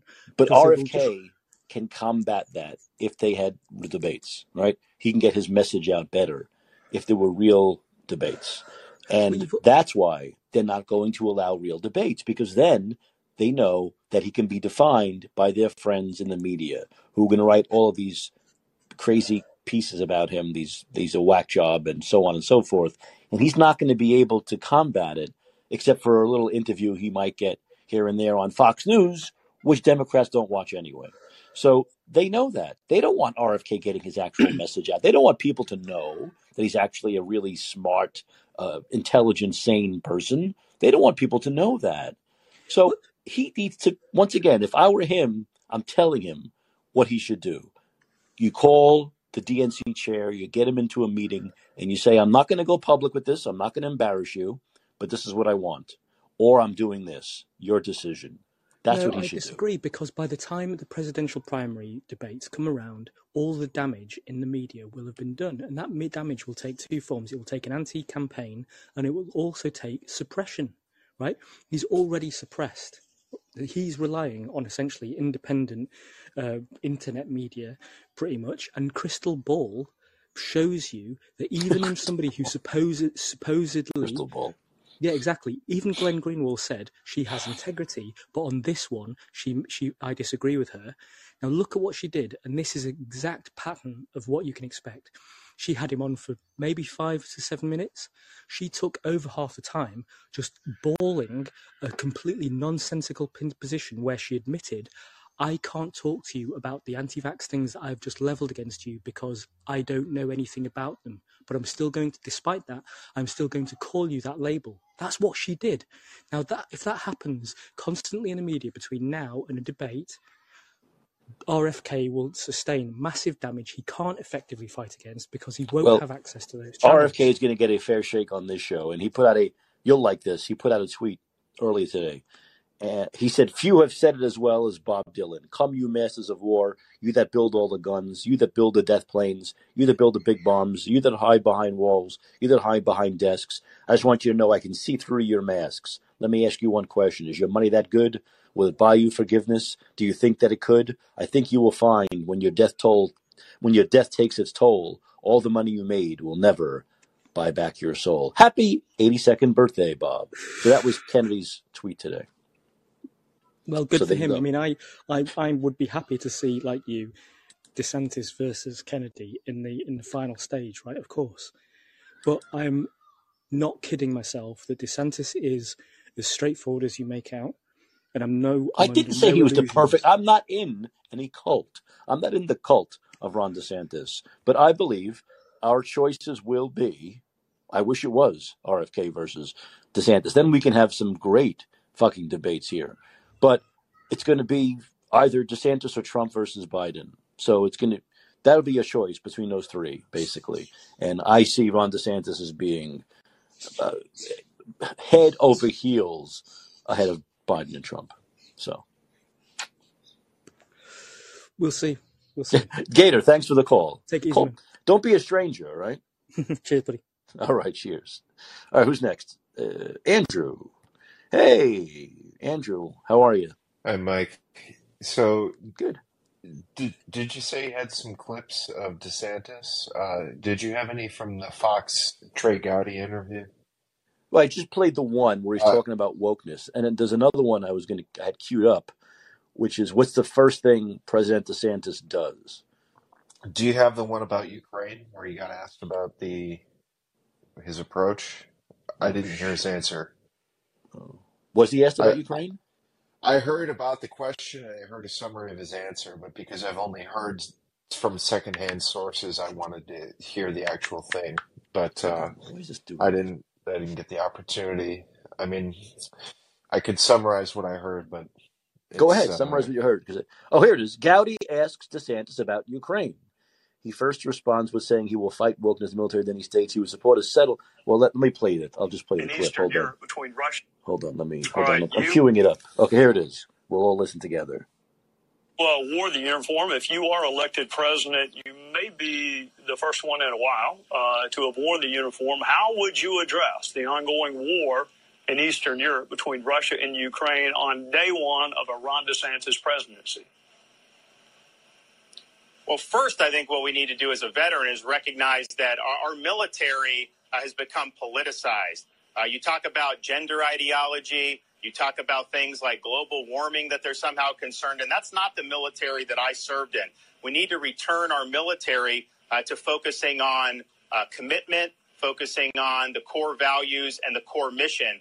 That would be something that I could take care of on day one. Uh, there'll be a new sheriff in town as commander in chief. And I think you'll see recruiting start to get back to where it needs to be because people don't want to join a woke military. And I think it's been really, really problematic. Look, in terms of what's going on over in Eastern Europe, um, you know, I'd like to see a, a settlement of this. I do not want to see a wider war. I think it's completely unknowable what it will look like in January of 2025. Uh, but I would not want to see the United States with our troops uh, get enmeshed uh, in a war in Russia or in Ukraine. Okay, Andrew, that's the answer. to me that's uh, completely unacceptable. That's that's to me that's first of all he completely sidestepped the question to go on some red meat for the conservatives, No, no, but he answered. But give him credit. He did answer at the end, but he wanted to. He did No, but answer at the end. It's right when you're exactly the answering these questions, as you also want to get some other stuff in sometimes. So he wanted to get in his point, which I think is a pretty good one, since we're seeing these ads now that are trying to somehow play to 0.001 percent of the population, where we're trying to get trans people into the military, which is ridiculous. So I think he has a That, point. but With is that yeah. relevant to whether or not what we're doing in Ukraine is currently correct, or his philosophy about where, how we got here, or whether or not uh, what went wrong? I mean, it's. I understand what you're saying. He's Well, he said, I don't want to see us getting ensconced into a bigger situation and yeah, blowing up into something bigger than what it is. everybody says that practically. I mean, Biden says that no one wants to directly enter. That's what he said. He didn't want to see troops basically But I thought he also gave enter. a very, we just talked about this with Gator, right? That he doesn't know what it's going to be like when he takes office, right? Yeah, he's hoping it's Yeah. over, and if it's not, he's going to be president. It probably will be over, but maybe not. I don't know. we? I mean, this Yeah. has been a very unpredictable war. I think He everyone said that too. He said it's not predictable as to what's going to happen. But well, that might be the one thing I agree with him on. So yeah, that's I mean, the only, acknowledges that. let's put it this way. I want to ask you, Andrew, what would you, what's your, what would you want done? The best thing I've heard is Trump's answer so far, and this is coming from someone that's certainly not a Trump supporter, which is he said he didn't see it in terms of who's winning and losing. He sees it in terms of let's end the killing and the dying. And his Well, that's what he just said. He just said he wants a settlement. No, it's not. He, Absolutely not. Uh, Trump's saying the same thing. He Biden wants a he wants a settlement. That's it. Zelensky says he wants a settlement. Putin says he. They all want a settlement. They want it on their terms. Let me tell They you want. something, Andrew. Everyone There wants to zero. negotiate, except they want to negotiate on their There's zero terms. Say, chance, Andrew. Z- let me let me tell you right now. Zero chance that if Trump were president tomorrow, he'd stop sending money. Zero. well, it's the best answer I've heard from any of the candidates, and he's, of course, hyperbolic as usual, saying it would be over in 72 hours. But I think the message he's sending, again, it's Trump, and uh, what you can take out of the credibility of his message is one thing, but the message itself is another. And the message itself is the best there's been on this topic, which is that this isn't our war. And it's not about winning or losing at this point. It's a, it's the correct understanding, and I I would like to hear DeSantis get asked about how we got here. You know, if he's going to be president, it's not just about this war. There's a, a looming war on the with China potentially over Taiwan. So I'd like to hear him get questioned about this, and I'm gonna just you know go out on a limb here and predict that he's going to say that we were weak, Obama was weak, the Democrats were weak, all the Republicans were strong, but you know deterrence didn't work because Democrats were weak, even though you know the army started under Obama, what we did give them. And the whole thing was that Obama, actually, one of the few things I agreed with him, said it wasn't in our national interest. It's it's existentially important for Russia, not for us, and that's why they're always going to have escalatory dominance. And so, this idea that we needed to deter harder was what what have we given them that would have deterred this? We've given them tanks, we're giving them jets, we're giving them javelins. All that saying, all that all that Russia said about that is that it's proof that we should have done it earlier before they enacted that deterrence. So if they if if if enemies see that we're about to, for example, China sees that this Republican administration is coming in and say it's DeSantis and the lesson that he's saying he's learned, which I'm predicting this will be the message, is that we can't be weak. We need to really be strong and show that we can deter this aggression. And we're how are we going to do this? Well, we we already lost in Ukraine. Okay, sorry guys, but how about Taiwan? we're going to make an example out of Taiwan, and Well, you know we something. start up uh, arms shipments, and China it's puts It its would be down it would be much smarter of anybody who interviews DeSantis to ask about Taiwan and China than Ukraine, because it's Taiwan and China that are probably going to be the issue when he takes office, not Ukraine anymore. And I think he was very honest. You know, it's like it's kind of it's easy to say when you know it's probably going to be over by then. Oh, this I'm strong on this. I'm doing this. That I do this. I would do that. When you know that you're not going to have to deal with it anyway. So I think he was pretty honest in saying we don't know for sure, but most likely by the time I take office, this is not going to be an issue. So it'd be smarter to ask him about the China and Taiwan policy because there's all these rumors that between 2025 and 2027, China's going to try to go into Taiwan. So that would be actually the better question And just ask. what is his worldview on the war in general, and his central understanding of why this war occurred? Is it because we didn't have a strong enough deterrence posture? That's what every neocon says. yeah, And that's what he's going to say. And I don't understand how that's not going to be leading to the direct steps that will provoke a Chinese invasion of Taiwan. Because the fucking lesson is to arm them, pre- preemptively arm them, because we didn't do it enough with Ukraine. yeah, Because the only other option is to send troops. Do you think China's going to let us send troops? No. So they're no, gonna they're gonna do what they can, which is arm them. And that that I'm not saying China will invade, but could you think of something that, short of guaranteeing it, would make it any more likely? I mean, and McCarthy's going over there. They, the China sees this as bipartisan. They know it's coming. So I'm just very wary of Ron Well, DeSantis many people are saying, many people, policy. many people who are pro what we've done, you know, given all the money and weapons to Ukraine, say we need to do that to show China that they can't fuck around with Taiwan. And if we don't do that stuff, then China's going to say, oh, the U.S. is weak.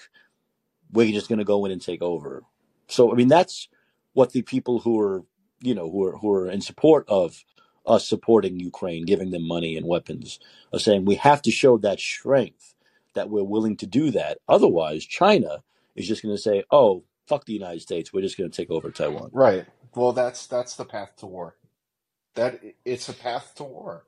And I don't understand how people don't see this. They think that an island off the coast of China is going to be able to be sufficiently supplied. With, it's an island. We can't supply a friendly country on the far side of Europe, which is a giant landmass where we have Mhm. about 12 different places to stage things to move them into Yeah, Eastern Europe. you know, Ukraine. I, I'm This is it's so insane. I'm so once again, I I don't believe in send. I, uh, you know, I've said it before. I don't believe in sending all this money to Ukraine. I think it's a waste. I think they can't win the war. They won't win the war. There'll end up be some kind of a settlement. So many billions of dollars in lives later that could have happened sooner, right? So, but my problem is I I don't like China. I mean, I don't like communist China.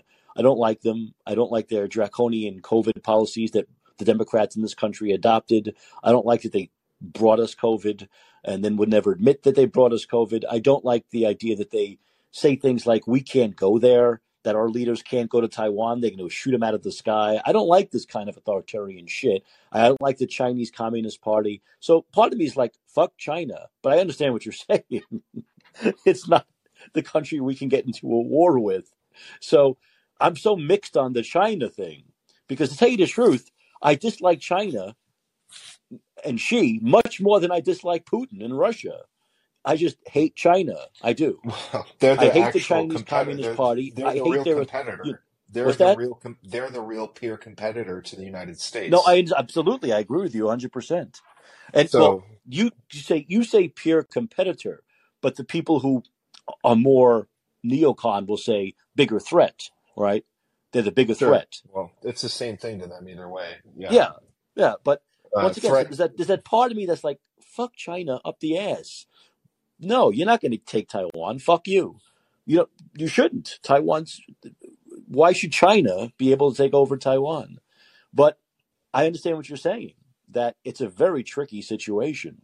It's a very tricky situation, and Yeah. we have to, you know, just like we don't want to get into World War Three with Russia, you certainly don't want to do it with China either. And we're seeing this axis develop. I'm not going to say evil like Bush. This axis developing between Iran, China, and Russia against Well, us. It's I, I'm not militarily afraid of any country because we have more nukes than every country except for Russia. They're more capable. We have more ways to launch them. We're not going to be destroyed militarily. And I like RFK's position about Fortress America that you keep yourself well armed and defended, and then you use the military to imagine this defend yourself instead of controlling every Yeah, conflict that go- goes on in the world. Now, that's yeah, fundamentally, fundamentally contradictory to the neocon DeSantis mindset. So that's that's the issue I'm voting on. And Trump, you know, he's an airbag, but sometimes he goes off in the right direction. He doesn't.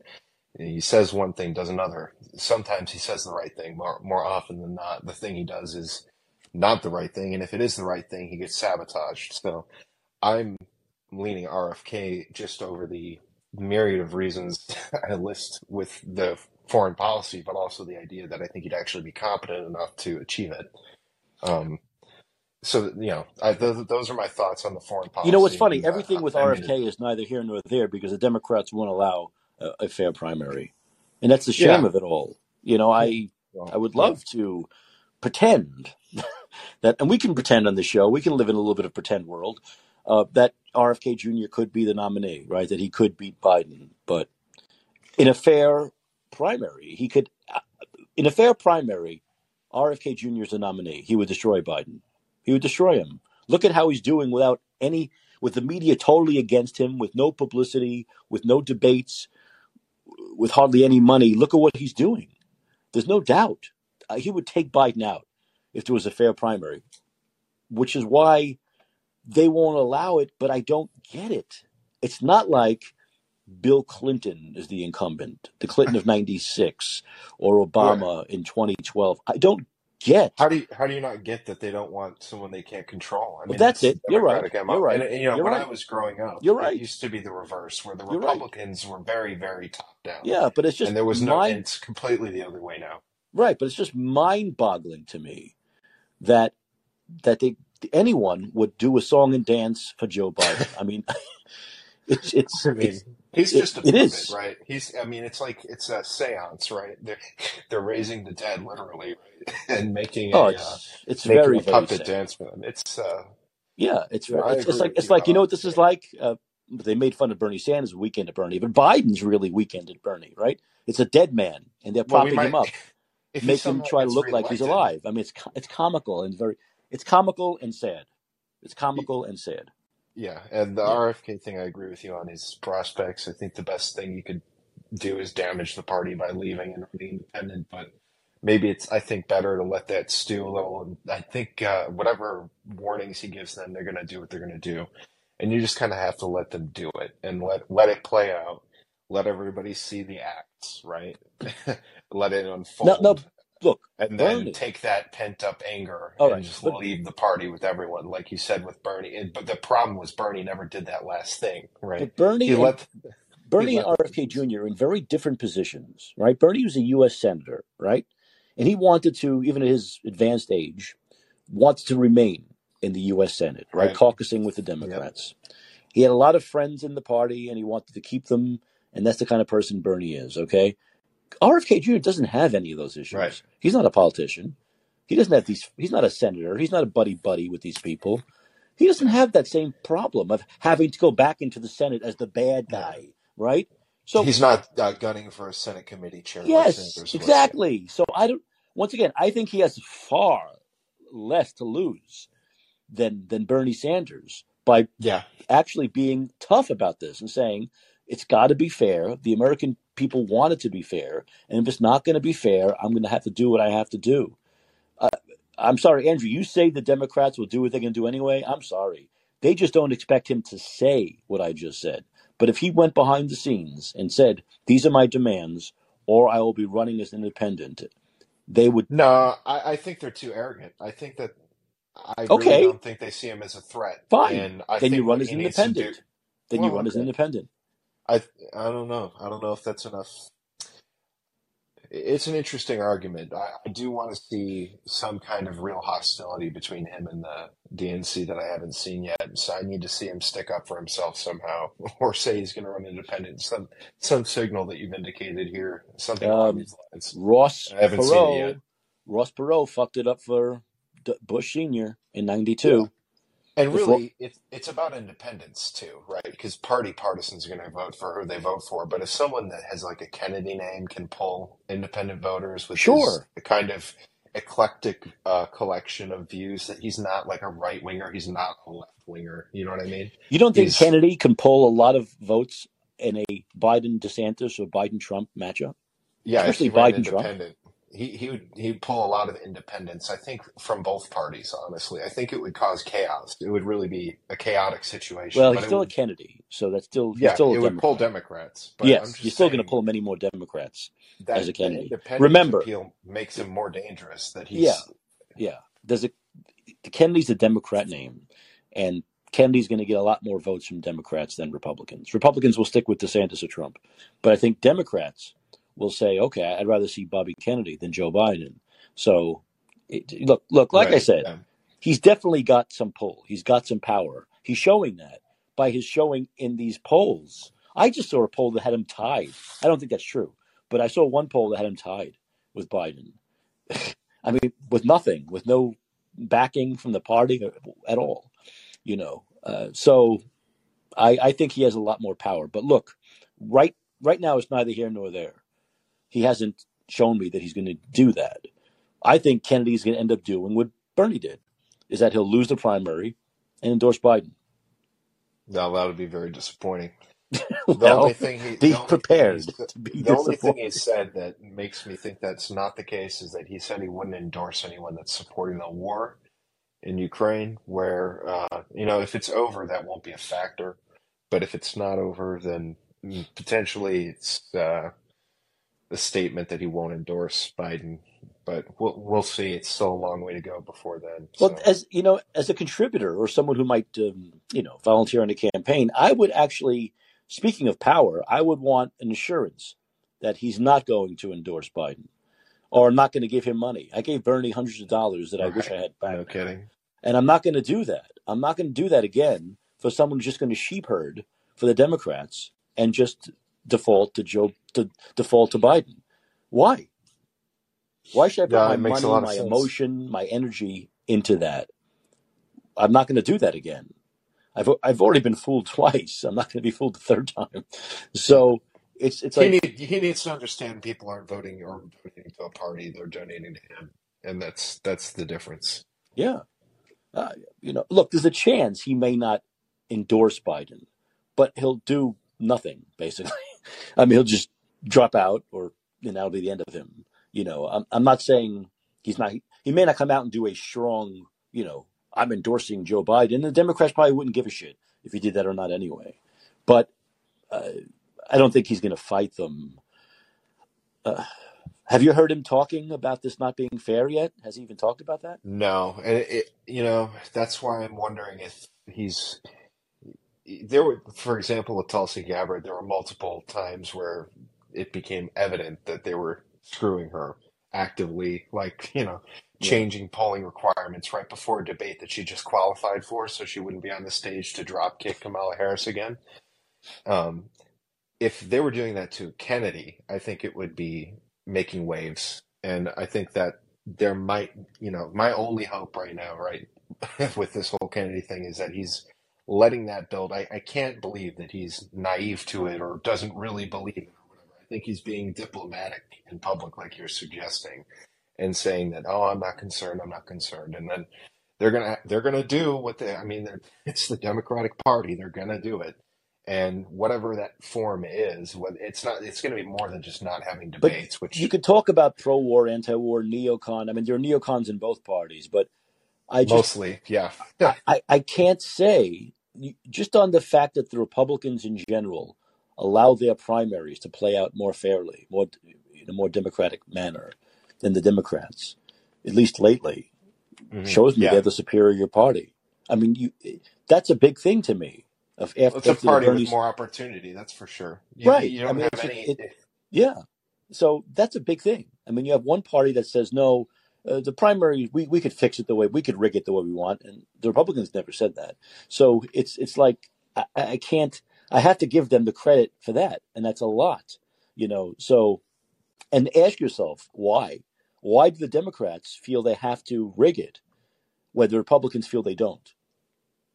There's there's a reason there, That's a good question. I think uh, that's a deep psychological question for some of these people. yeah, They, they they've got a lot of issues, to put it that way. yeah, But yeah, yeah, I mean, uh, the GOP, I think, is comfortable with most of its candidates, and I don't I don't really know what it is about the Democrats uh, right. being so mega megamaniacal about having some kind of hooks in their people. I mean, that's why they were so amped for Harris until what happened to her. They really thought she was going places, right. and they kind of had to do the emerg- emergency parachute of Biden at the Yeah, end. So, but anyway, yeah, it's been a good conversation, Mike. Uh, yeah. Andrew, interesting thoughts thanks. as usual. Okay, okay. Bill, I love you, Bill, but do me a favor and call back tomorrow because the show's gone over two hours, and I want to end it, wrap it up. But what I do, what I want to do, play, call Bill. Bill, call tomorrow for sure, because this is gonna. We'll talk more about this tomorrow. I want to play one final clip before I end the show, and this is DeSantis on uh, the sacrifice. Yes, talking about people calling him names. Of course, we know who he's talking about. Trey, in Florida, we united the Republicans like no one's ever done. I think I got 98% of Republicans in my reelection. Uh, we also really expanded the tent, and I think that's the only way that you can do it. Uh, there'll be slings and arrows, but I'm a big boy. I can take it. You know, there's a lot of people that have given a lot more than that uh, so that this country can be free. You can see uh, their tombstones in places like Arlington National Cemetery. So if the sacrifice I have to make is people are going to call me names, uh, that pales into comparison with so many people have done for me uh, throughout history so that I can live in a free country. So that's a little obviously a dig at Donald Trump. He's not going to be bothered by uh, his childish name calling. Yeah, I see. We're all talking about some guy named Hornsby who came in to here. Uh, David Hornsby, that's his real name, who came in here and was telling us we're all low IQ moron. I love these people. I love these people who uh, come in and in the chat uh, say how we're all so dumb, but never actually call in, never actually have the balls to call in and talk. They just they just act tough in the chat. Wow, that's tough to do. It's tough to act tough on in the chat, like a keyboard warrior on Facebook and Twitter. Yet they won't even they won't even call in and talk. Oh, these people are funny, very funny. But it takes all kinds. It takes all kinds.